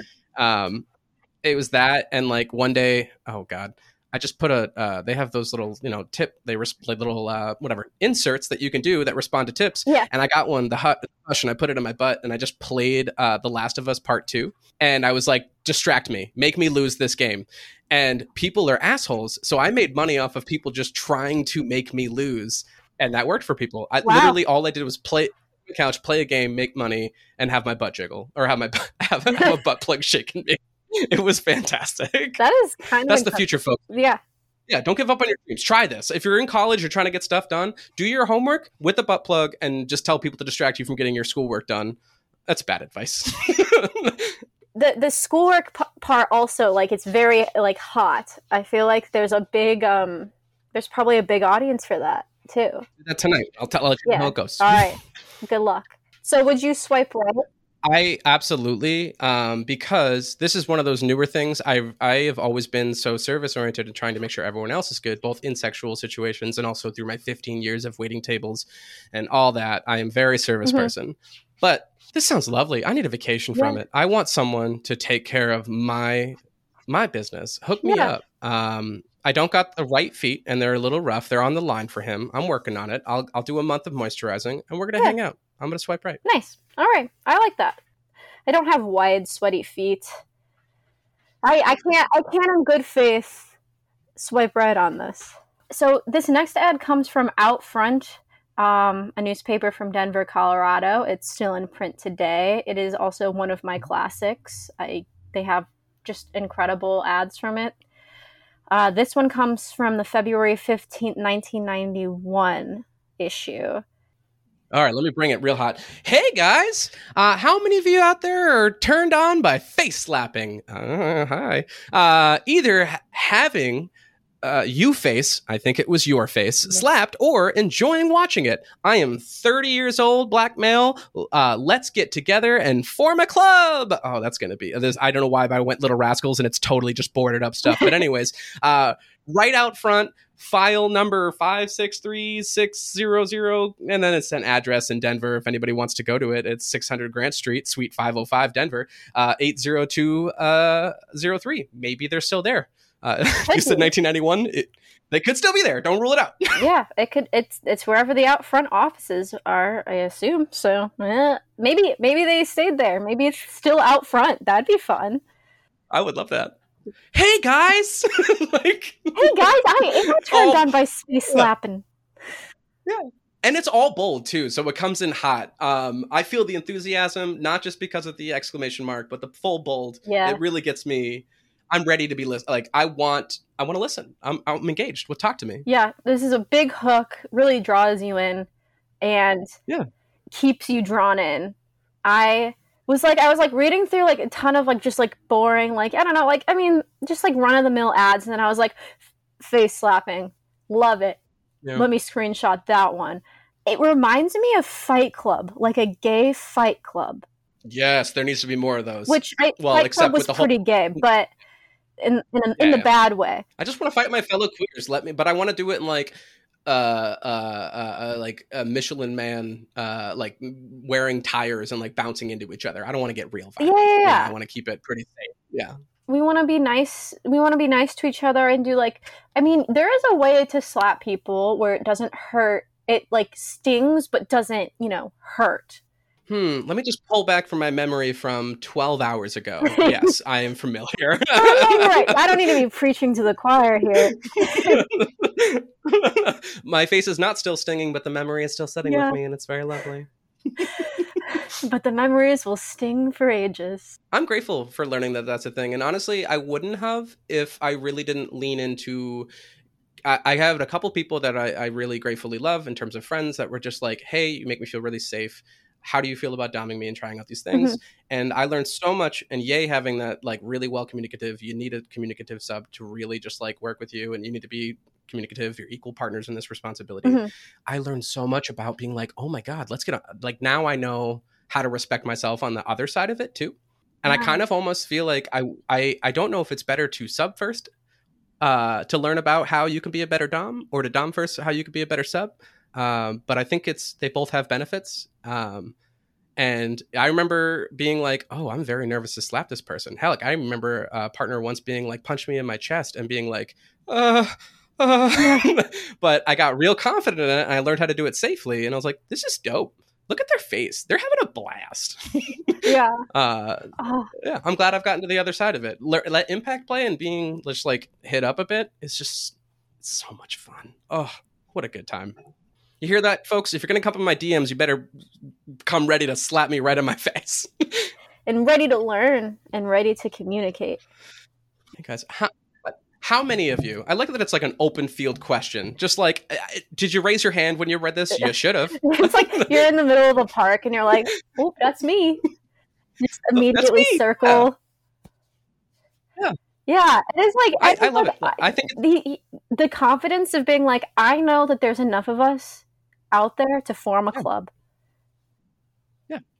I think, I think this is a very welcoming message, and I, on the receiving end of this, would feel very excited that um, someone's looking to do this and so like nonchalantly and openly, without like this just shouts not shame to me. Like this is just the opposite of that. Yeah, Um, and this, yeah, how do we rejoice together is what I'm getting out of this, and I love it. yeah. I like that. I like that it's also like welcoming someone. You don't have like you can you can just you can watch. Yeah, Like that's It- it- it's like it really just opens it up for everything. Like that's why I like the play parties I've been at. Sometimes just hanging out and watching is a good time. Yeah. so that sounds lovely. Yeah, come on down and watch. I apologize for taking control of your podcast, but would Oh. you yay or nay this person? Oh, um, I don't know. I like I I yay their vibe. I don't know. I, I I feel like I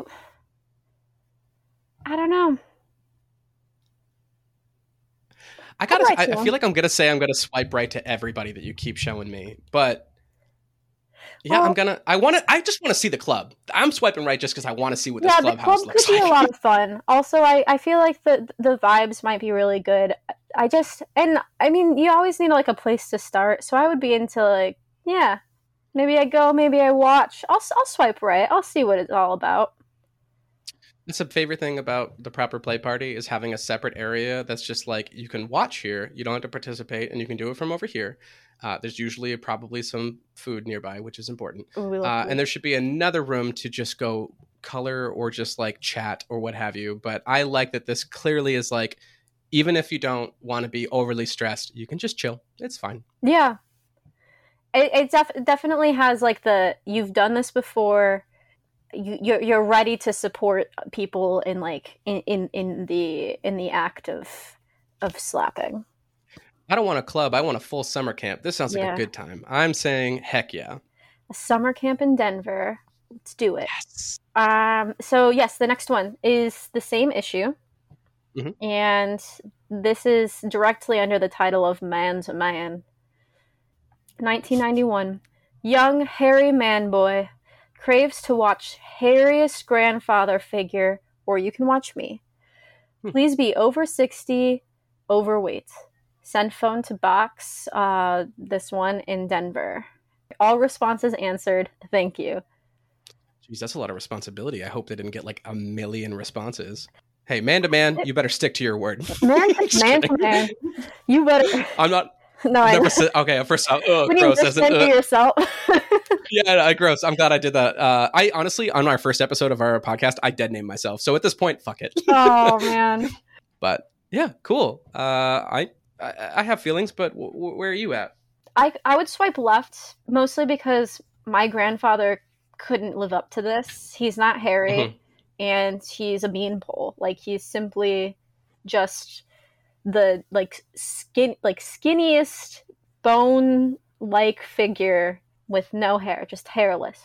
I swipe I swipe left for my grandfather. Um I also I'm interested because is it craves to watch? I'm assuming it's like it, it this might mean masturbation or is it just watching? Uh, Because it's I think it's just voyeurism here. I think they just genuinely want to be chilling in the same room.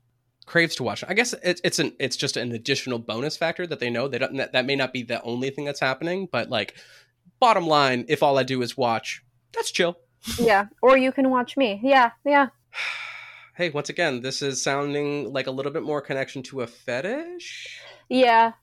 because it's it's the over like the overweight also the grandfather that in like the voyeurism yeah. that seems and, I, and, that's why for a moment I was having some difficulty. But it, it, if it feels more connected to a fetish, then I feel a little less weird about it. Like I don't know.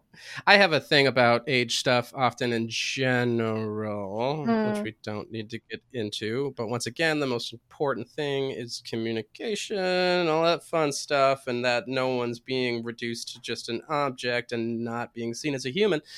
But I'm right there with you. I'm swiping left, uh, mostly because they're looking for a man. I'm not a man. So that's not really going to work out for me. And unfortunately, I don't really rock the grandfather figure. Although I guess if I kept my Pepe's watch, I would have been looking a lot better.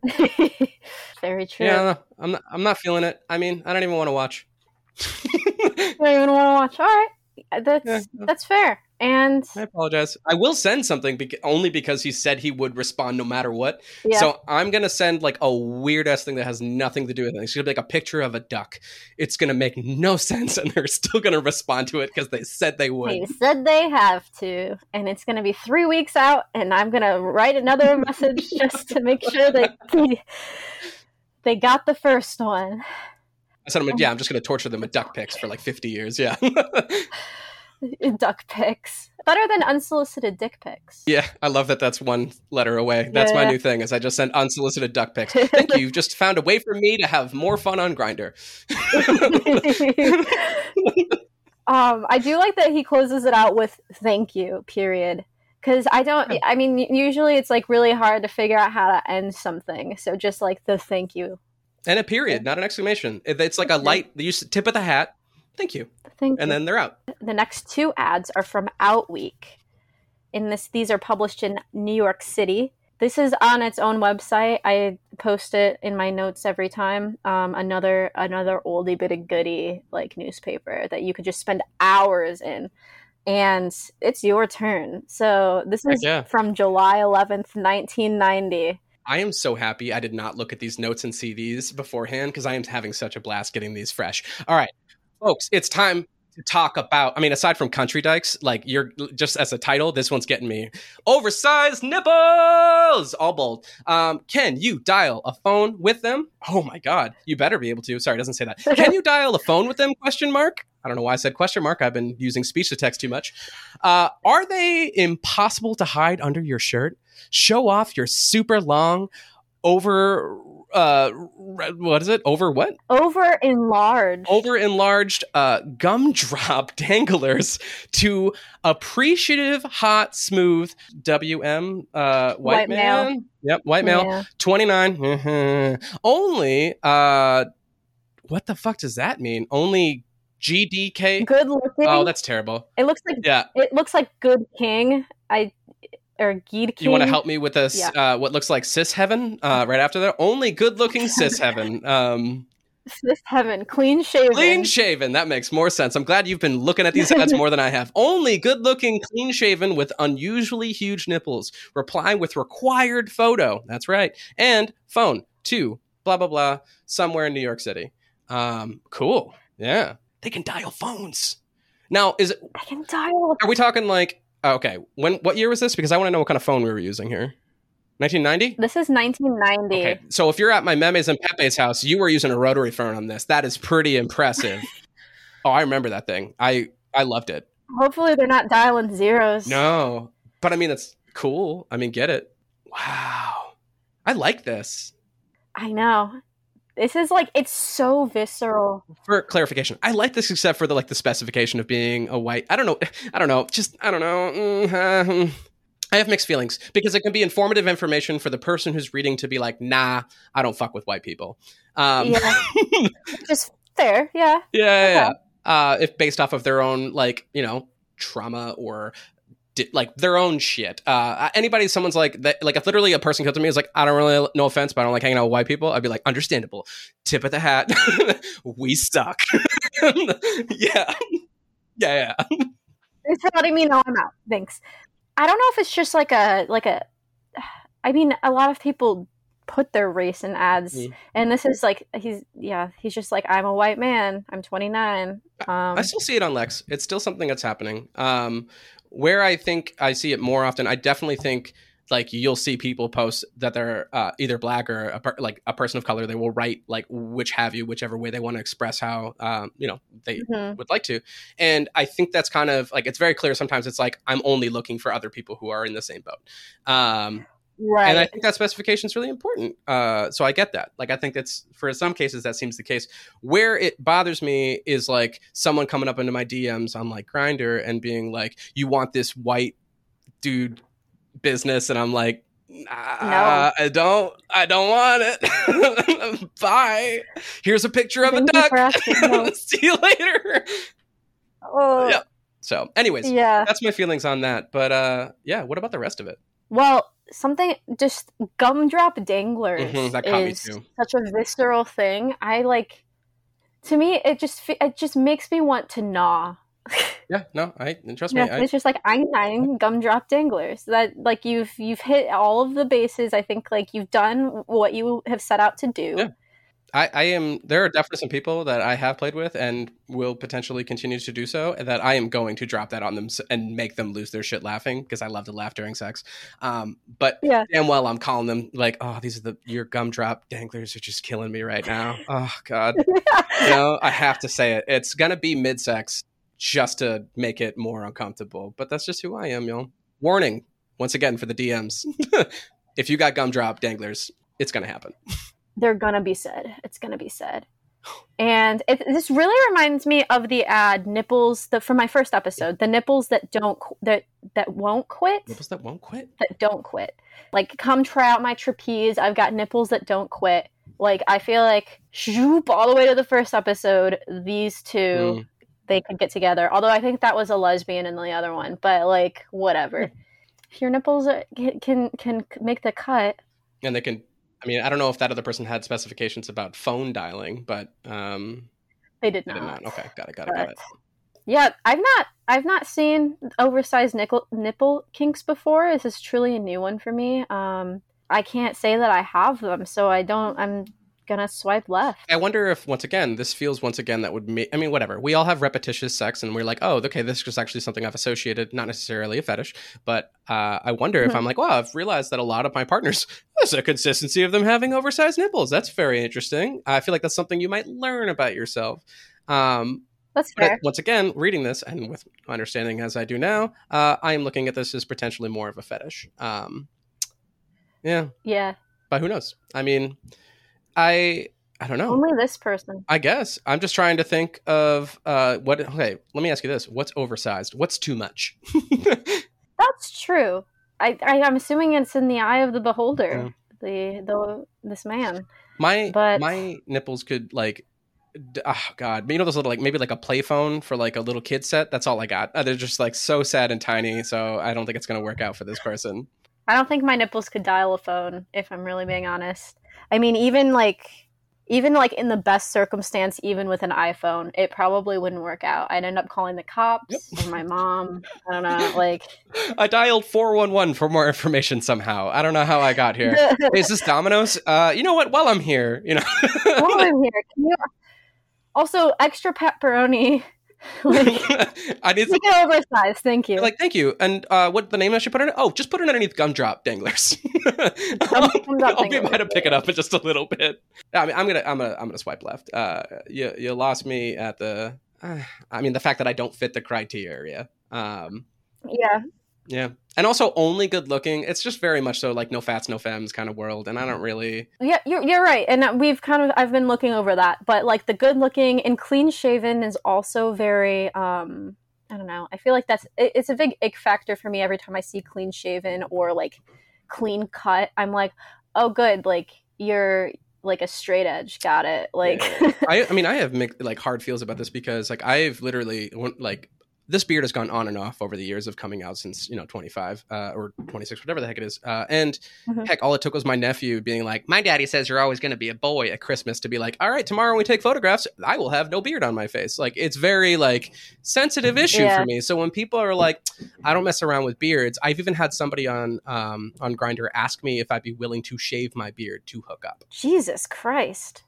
Right, because they were into uh they're like, I like your feminine vibe. I just don't I can't mess with the beard. And I was like, Wow, you suck. Yeah. Yeah, that's So, I think it's this person. kept to yourself. Yeah. Thank you. so to that person and this person, I say nay. No, thank you. Jesus Christ. I I mean the audacity I feel like is just unparalleled, but yeah. It's pretty wild. People really are just saying, "Hey, can you just change the way you like to express yourself for me?" No big deal. I have never heard someone say, I had a good experience on Grindr. I don't know why I'm on it at this point. Every now and then, I'll just make like a trans comrade who is. I'm just like, "This is fucking nuts, right?" And they're like, "Yeah, yeah, yeah. What happened to you?" I don't know. Somebody sent me a picture of a duck, and I'm like, "All right, cool." yeah. Uh, that doesn't happen, but it is. Uh, I'm really gonna hammer this duck thing into the ground. It is worth it for that, and also this is gonna sound really weird. I have a high capacity for correcting people and like having uh, open dialogue. So I've had everything from uh, men come up in my thing and be like, "It says trans. Why are you lying?" Mhm. To I've had trans women reach into my uh, DM and be like, uh, "You can't just color your hair purple and call yourself something different." Call me a freak. And then instead of shutting down the conversation, I had an hour long back and forth with this person where I was like, it sounds like essentially you feel as though I'm invalidating the amount of effort you've put in to be seen in with the way in which you've been seen. And you're not a big fan that I am literally just changing, like not doing too much and then changing what my profile says. And that's what you, it seems like you're mad about. Am I wrong? And they're like, yeah, kind of. And I was like, cool. It sounds like we're a little bit mad at each other and we're just having a different perspective on Yeah. this. I'm not mad at you and I wish you the best. And then they said a thank you, not with an exclamation, just a period. and They bowed out. But I, I, I don't know. I, I, I, I keep it for those random one in a million. Oh, that wasn't so bad, and something productive came out of it. Yeah, that's fair. I obviously it's like as long as you're able to hold that capacity and like that's not like traumatizing for you in the space, like then by all means. Oh, I'm weird as fuck. I'll take on as when I was a Lyft driver, I was the best because I would talk about anything. Oh I would literally, they'd be like, "I noticed your pins. Are you trans?" And I was like, "Yeah." Can I ask you some questions? And I said, "Yeah." As long as you, anytime you're like, "Is this person trans?" You ask them none of the questions you're about to ask me. You have from now until I drop you off to ask me as many questions as you want. I've done that. I've done the. Uh, they're like, "Oh, what was your name before?" I'm like, "You got three guesses," and then I would always go uh, the eh, eh, and be like, "All right, don't forget to spay and neuter your pets. Take care, folks." Yeah. Honestly, incredible. I feel like you would have been an or you are an amazing Uber driver. Uh, yeah, like let's Like, well, I'm so glad I gave it up. Yeah. Totally not worth it, folks. Don't do that to your car and your life. Um, Yeah. But so this next one is also from OutWeek. This one's from September 8th, 1990. Um, I really like this one. Already gonna say it, I'll swipe right. Clipper haircuts. Handsome, hung white male. Mhm. 31. Turns on to cleaning you up. Flat tops, crew cuts, Mm. military punk head shaves. Already short haired guys also get me hot. Uh, also in New York, New York. This man loves a fresh cut and he- so much that he will trim your hair for free. I need a haircut. So Nice. And I mean, I'm not really into like the crew cut look, but I I feel like he might he I he I I bet that this could um I am one of those people who like desperately loves I don't, I feel like a lot of people like their head being touched, their hair being played with. Yeah. Like I feel like that's pretty universal, but like Oh, yeah. I like fall asleep to like imagining someone playing with my hair. Not like sexual at all, just like No.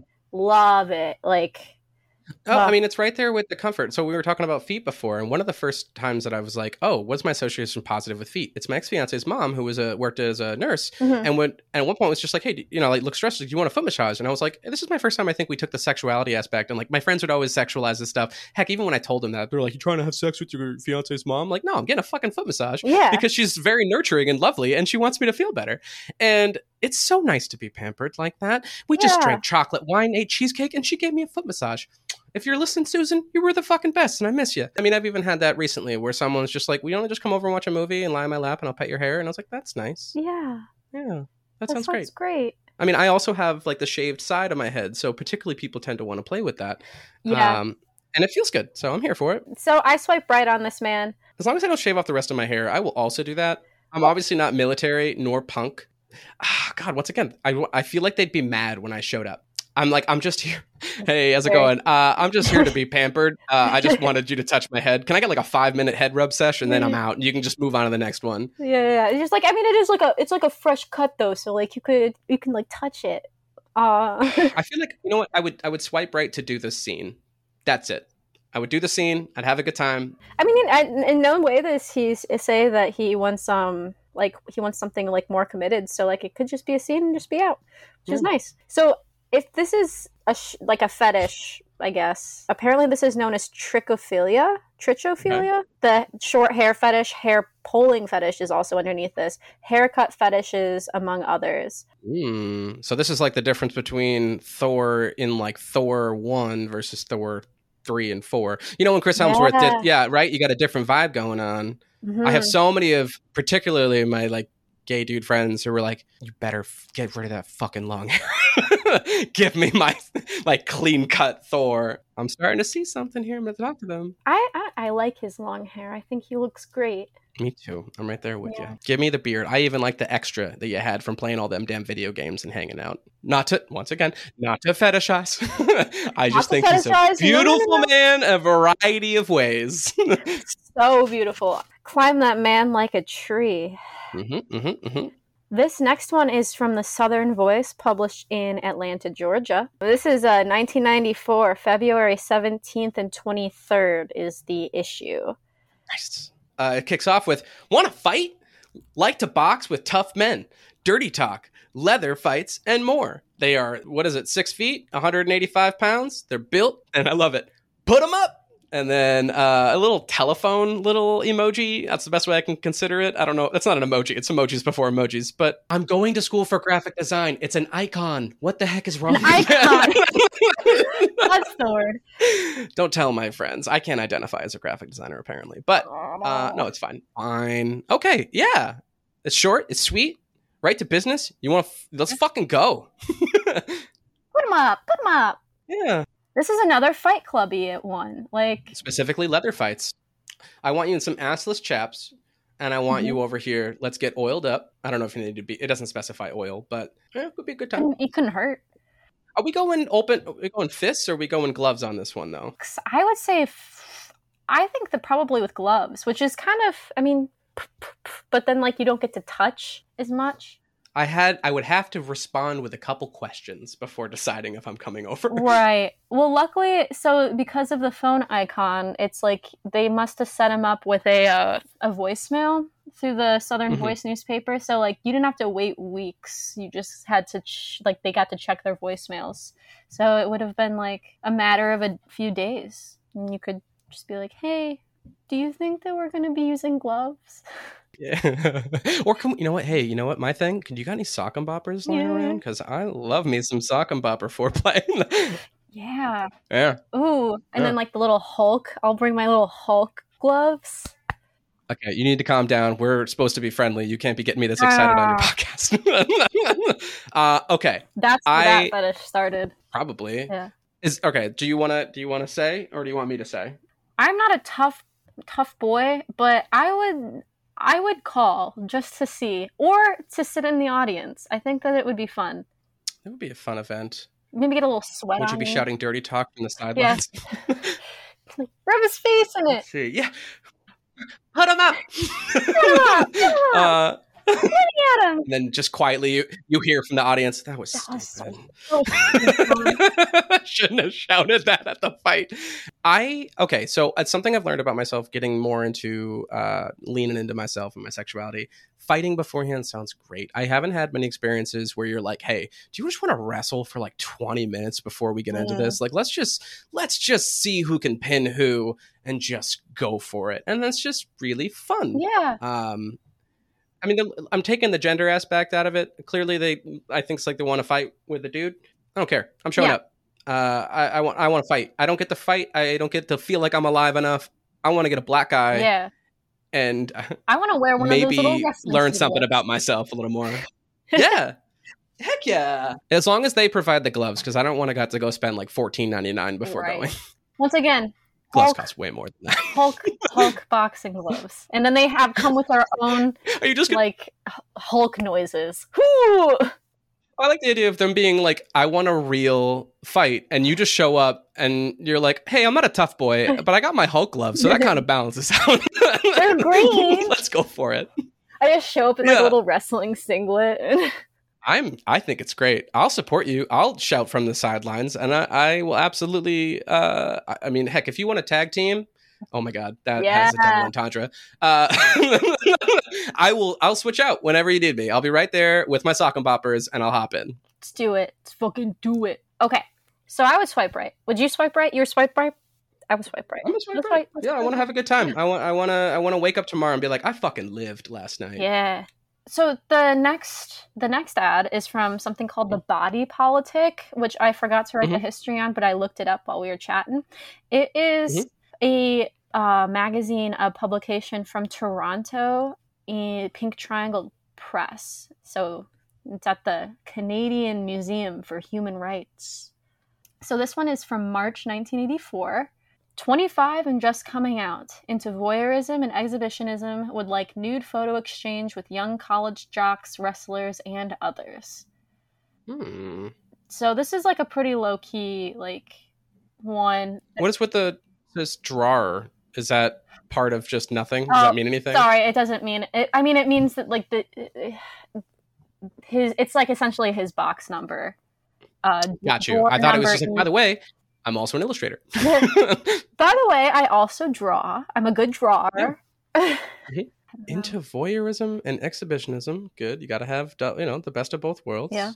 I also came out at 25, so this hits my soul. Um, 20, 10 years strong, y'all. I'm still surviving and allowed to be a person, so that's pretty cool. At least for now. Uh, For now. woohoo, maybe too real. Oh. I know. I don't want to get into it too much, but ouch. Um, yeah, would like nude photo exchanges with young college jocks. This just like it reminds me of some of the older ads from the hobby newspapers. I guess it's like I don't know people where people would write in like with coded language for you know exchanging slash collecting photos of men's physiques.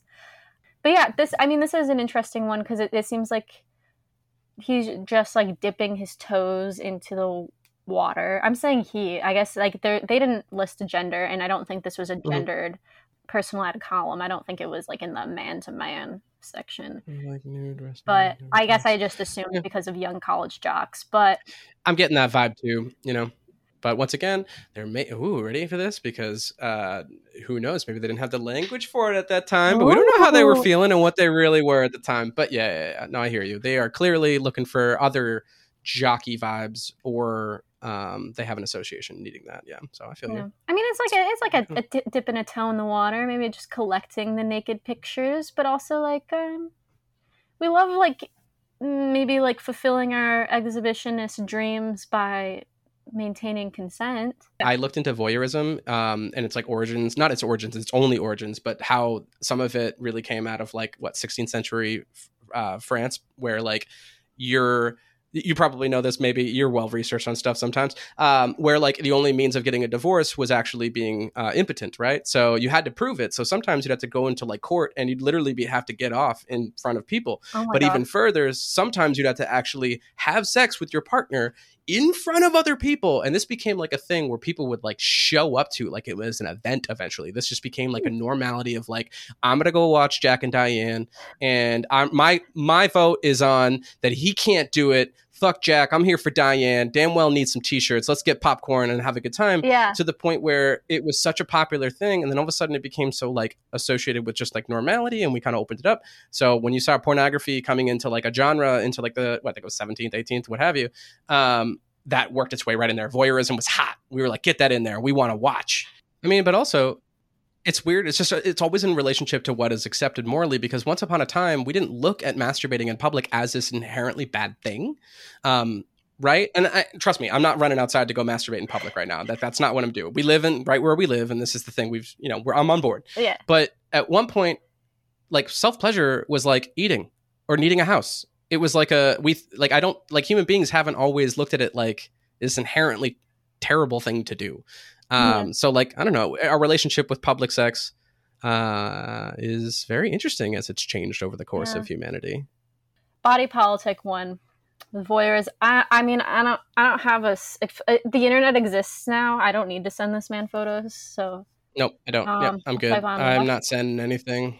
goodbye sir Unless you said that you would respond to every single one, I'm not sending it. So Yeah. no, you're not getting anything from me. Last ad last ad san francisco bay times um Hmm. which is this one's the September 1989 issue. You're giving me a long one to read here. All right, let, folks. I always hated it in English class when they'd be like, "It's your turn," uh, but we're gonna I see how it goes. I'm gonna can do it. no, no, no. No, no. I'm gonna read it fluidly. As someone who struggles with reading and writing, I'm probably gonna miss a word or throw one in that doesn't exist. But who cares? All right, folks. It's time to talk about over the knees spanking. Uh, if you're into spanking, ever fetishized about it or interested in trying something different, Ooh. this uh, uh, some, what's the G stand Oh, for? gay. The, oh, okay, cool. I thought it was like great white. Uh, like thinking about sharks. Uh, Great this white master. this, uh, yeah, yeah, sure. This gay white man, thirty nine, uh, six foot five, coming in at two hundred pounds. Sorry, uh, brown hair, mustache, chest, stomach. Will take good care of you into spanking, not beating. Spanking will warm and stimulate the nerve endings in your ass with plenty of ass play between spanks. Safe sex follows. Photo and letter a must. Reply. Ba-bum. I did it. I read Oh, all the words, and I Yeah. think I got them mostly right. Yeah. Yes, you did. Cool. Thank you so much. I think Yeah. the mustache chest stomach makes me think that like the mustache has there's a mustache on his chest and his stomach. There better be. Uh, I'm gonna start. I'm gonna shave one of those tonight just to see what Mhm. it looks like. But uh, yeah, I, I guess he's just saying that the brown hair, in addition to their head, is also on the mustache and the stomach. oh, that makes sense. Yeah. I have Or a they saying that- mustache, chest, and stomach hair. Right. To in addition to just what you would expect from my hair, expect a hairy person who also has uh, a corresponding colored uh, chest and stomach, uh, Yeah. chest and face. Interested in being interested in trying something different. I mean, you're getting me, you're loosening me up here in the beginning of this. Yeah. spanking not beating. That's kind of like the way of saying like it's safe. I'm not going to hurt you. Hmm right? This is going to be intro level. Yeah. uh, i guess they wanted to clarify because they're maybe a little wor- worried about scaring away some folks. Hmm Yeah, this person's I lo- looking for like a te- like to teach to train someone else. Because they also explain like don't worry like this is gonna it's gonna warm and stimulate your nerve endings. Mhm. and don't even worry about it. We're gonna have some ass play between uh, these spanks and safe Okay. sex follows. I like Yeah, that. that's is good. something I like- honestly i feel safe. Yeah. I, I, I don't i mean i'm to tell somebody the address that i'm going to as i do all the time. But overall i feel being like if my friend wants to go grab a beer during that time i'm like yeah yeah, yeah. I'll be, i think it's to be fine. Yeah. Uh, I'll call you if it's not. Uh, but yeah, I don't know. It seems like it's pretty going to be like a low key. You maybe you get a seltzer and like some chips, and then you get into it. I just like it. Like I will take good care of you. Like it doesn't feel threatening, and like sometimes when people say we'll take good care of you, but like it Mhm, doesn't. You know, I mean, tone matters, but I like the the vague tone of everything else. It seems like I I it feels vaguely safe, but maybe I'm just being naive. So I don't know. It is interesting because it's written right. So there's times where even people have reached out to me on like my FetLife, right? And I get Mhm. into I have a lot of baggage when it comes to like especially cis dudes like reaching out to me. Um, and if I get um kind of this like energy where it's fine sometimes it's hot but sometimes it's literally i'm like oh i'm just uh, i'm your prey i am a thing for you to gain um, and it really bothers me so it's weird when it's only in written text it's so easy to read into it but i Mhm. almost wish i could hear this person saying this i wish this was a voicemail or something I guess that they could. This isn't a like a voicemail box Right. uh, instance. So like maybe you have to exchange a few letters before you even get to hear their voice. So like it's like you have to go through a lot of like waiting and like thinking about this, which is like a good thing as well because so. you're not gonna just like you know go over to this guy's house. and you can't facebook stalk them or find their name on other stuff and get a little more info beforehand Yeah. Um, so I, I I think that they're so far in a lot of situations you'd be like, all right, we're gonna have to do like five plus correspondence. I'd probably go hang out after three. Have, this gives me confidence that after a little bit, a much smaller amount of correspondence, I'm down to come over. I'm gonna swipe right. I, I, I just want a nice little over. Sometimes I need just an over the knee spanking, and then I'm just gonna go home. That's all I want. I don't even want anything else. I don't even want I, the ass play to follow. We'll see how I feel. Yeah. maybe not. Yeah, maybe not. I want to. I'm gonna swipe left. I think, and I'm just not really into the spanking. So that's about it. I'm also like, I don't. I don't need um, a a 40 year old man to spank me. I think that's the other thing. But I think the trauma makes it a little bit less, less of a. I'm going. For it. Yeah. No, safety is a real thing. And a lot of times, uh, even in terms of the age aspect, I keep that in mind. Um, I can tell, like being uh, being my fabulous self, sometimes I do get a little uh, worried when someone in their daddy years is looking to just have a, new, a first time experience with a feminine bearded person or like really the way that they're describing their interest in me mm-hmm. gets a little bit so i tend to get a little bit nervous but i'm starting to realize i'm 35 i'm starting to get i'm going to start getting to the category of the ages that i'm currently concerned about mm. uh, it's going to happen real fast I don't know. I, I, I promise, world, I'm not going to be a creepy dude. Um, so that's that's a. I said it here, and I'll say it again. Uh, heard it here don't first. pray yeah, don't don't prey upon young people in a sketchy way. Um, yeah. Uh, and just don't be that sketchy dude doing that. Thank you so much for for being on the show. Thank you so much for taking the time to sit with me and help me do research and also be flexible because I got the COVID. Thank you for taking and, the time it's going to take to edit this into a reasonably lengthed episode. you have ex- it's exciting. This is like the first time we actually get to like chat like face face to screen, screen to face. I've been in this thing, especially since the pandemic, where I'm just kind of saying how I feel because you know, uh, one life, right? Um, yeah. So I'm going to say this very sincerely, and I, I kind of say pointed things that are to people, and sometimes I apologize if this is uncomfortable, but I like to say nice things directly. Sometimes I sincerely appreciate you as a human being. Like I, I, I love what you're doing. I tell people about it constantly because queers art here mm-hmm. need some just some heart filling stuff and um, between your learning about you know uh, people dying and being ditched into the you know backyard of someone whatever those podcasts interesting haven't gotten into them too much myself but you need also just something that's just going to be about gumdrop nipples you know like you need this so yeah. I'm sure yeah. you just kind of didn't do this to be some sort of major impactful person or what. I don't know what your exact motives were. Um, but listening to it has gotten me through the soul crushing work days that I've had. Um, and it's been really nice to actually chat with you in per- uh, not in person, but virtually. It's, it's, it is yeah. lovely. So thank you for being, thank you for being you. I know you do it just for me yes, I do. I do. No, I thank you. Thank you so much for for saying all those nice things. I'm really glad that you like listening to my episodes. You you you were one of the like my first like very I don't know like outgoing supporters. Like I mean you you've just been amazing like via the Twitter and like similarly on like days where I'm like oh like I don't have like the motivation to keep like doing. I mean, this is like a hobby, a labor yeah. of love, and so sometimes it's not it's not always very consistent. But like a, a, lot of times through like interacting with you or like interacting with other people on Twitter, it's just like it's it's very like that keeps me going a lot, and so I really appreciate like all the things that you do. Um, I will say to go back to it, folks um, take the extra second to sometimes go up into the DMs appropriately of creators of whatever they're doing and tell them that the nice thing. Because you're right. In the same way, I've had messages from people who listened that I hadn't talked to in years, and all of a sudden mm-hmm. they're listening to it or whatever, and they're reaching out to be like, "Hey, thanks for the belly laughs today. I really needed that." And it just that's what you do it for. Um, or even if it means that you gave your uh, your guest a belly yeah. laugh. I needed this today, and I know once again you didn't do this just for me but yeah, this this filled my heart with a lot of good stuff. I I'm literally going to be chuckling about gumdrop nibbles for days. Um, I'm gonna get like uh, a gumdrop made. danglers. Yeah, yeah. I'm gonna get a shirt where it's just the a white shirt with the print of gumdrop nipples just right there, uh, properly in place. Well, thank you so so much again, and everybody, don't forget to go like subscribe and follow and share the show, and don't forget to check out Kai and their buddy Jim at Rotten, Rotten Treasure. It's amazing, and yeah. I I appreciate you too. You. Thanks. Thank you again. Q for Q is produced, researched, recorded, and edited by Haley Steinhilber. Music by Omar Nassar. New episodes vaguely every other Thursday, sometimes less, sometimes more.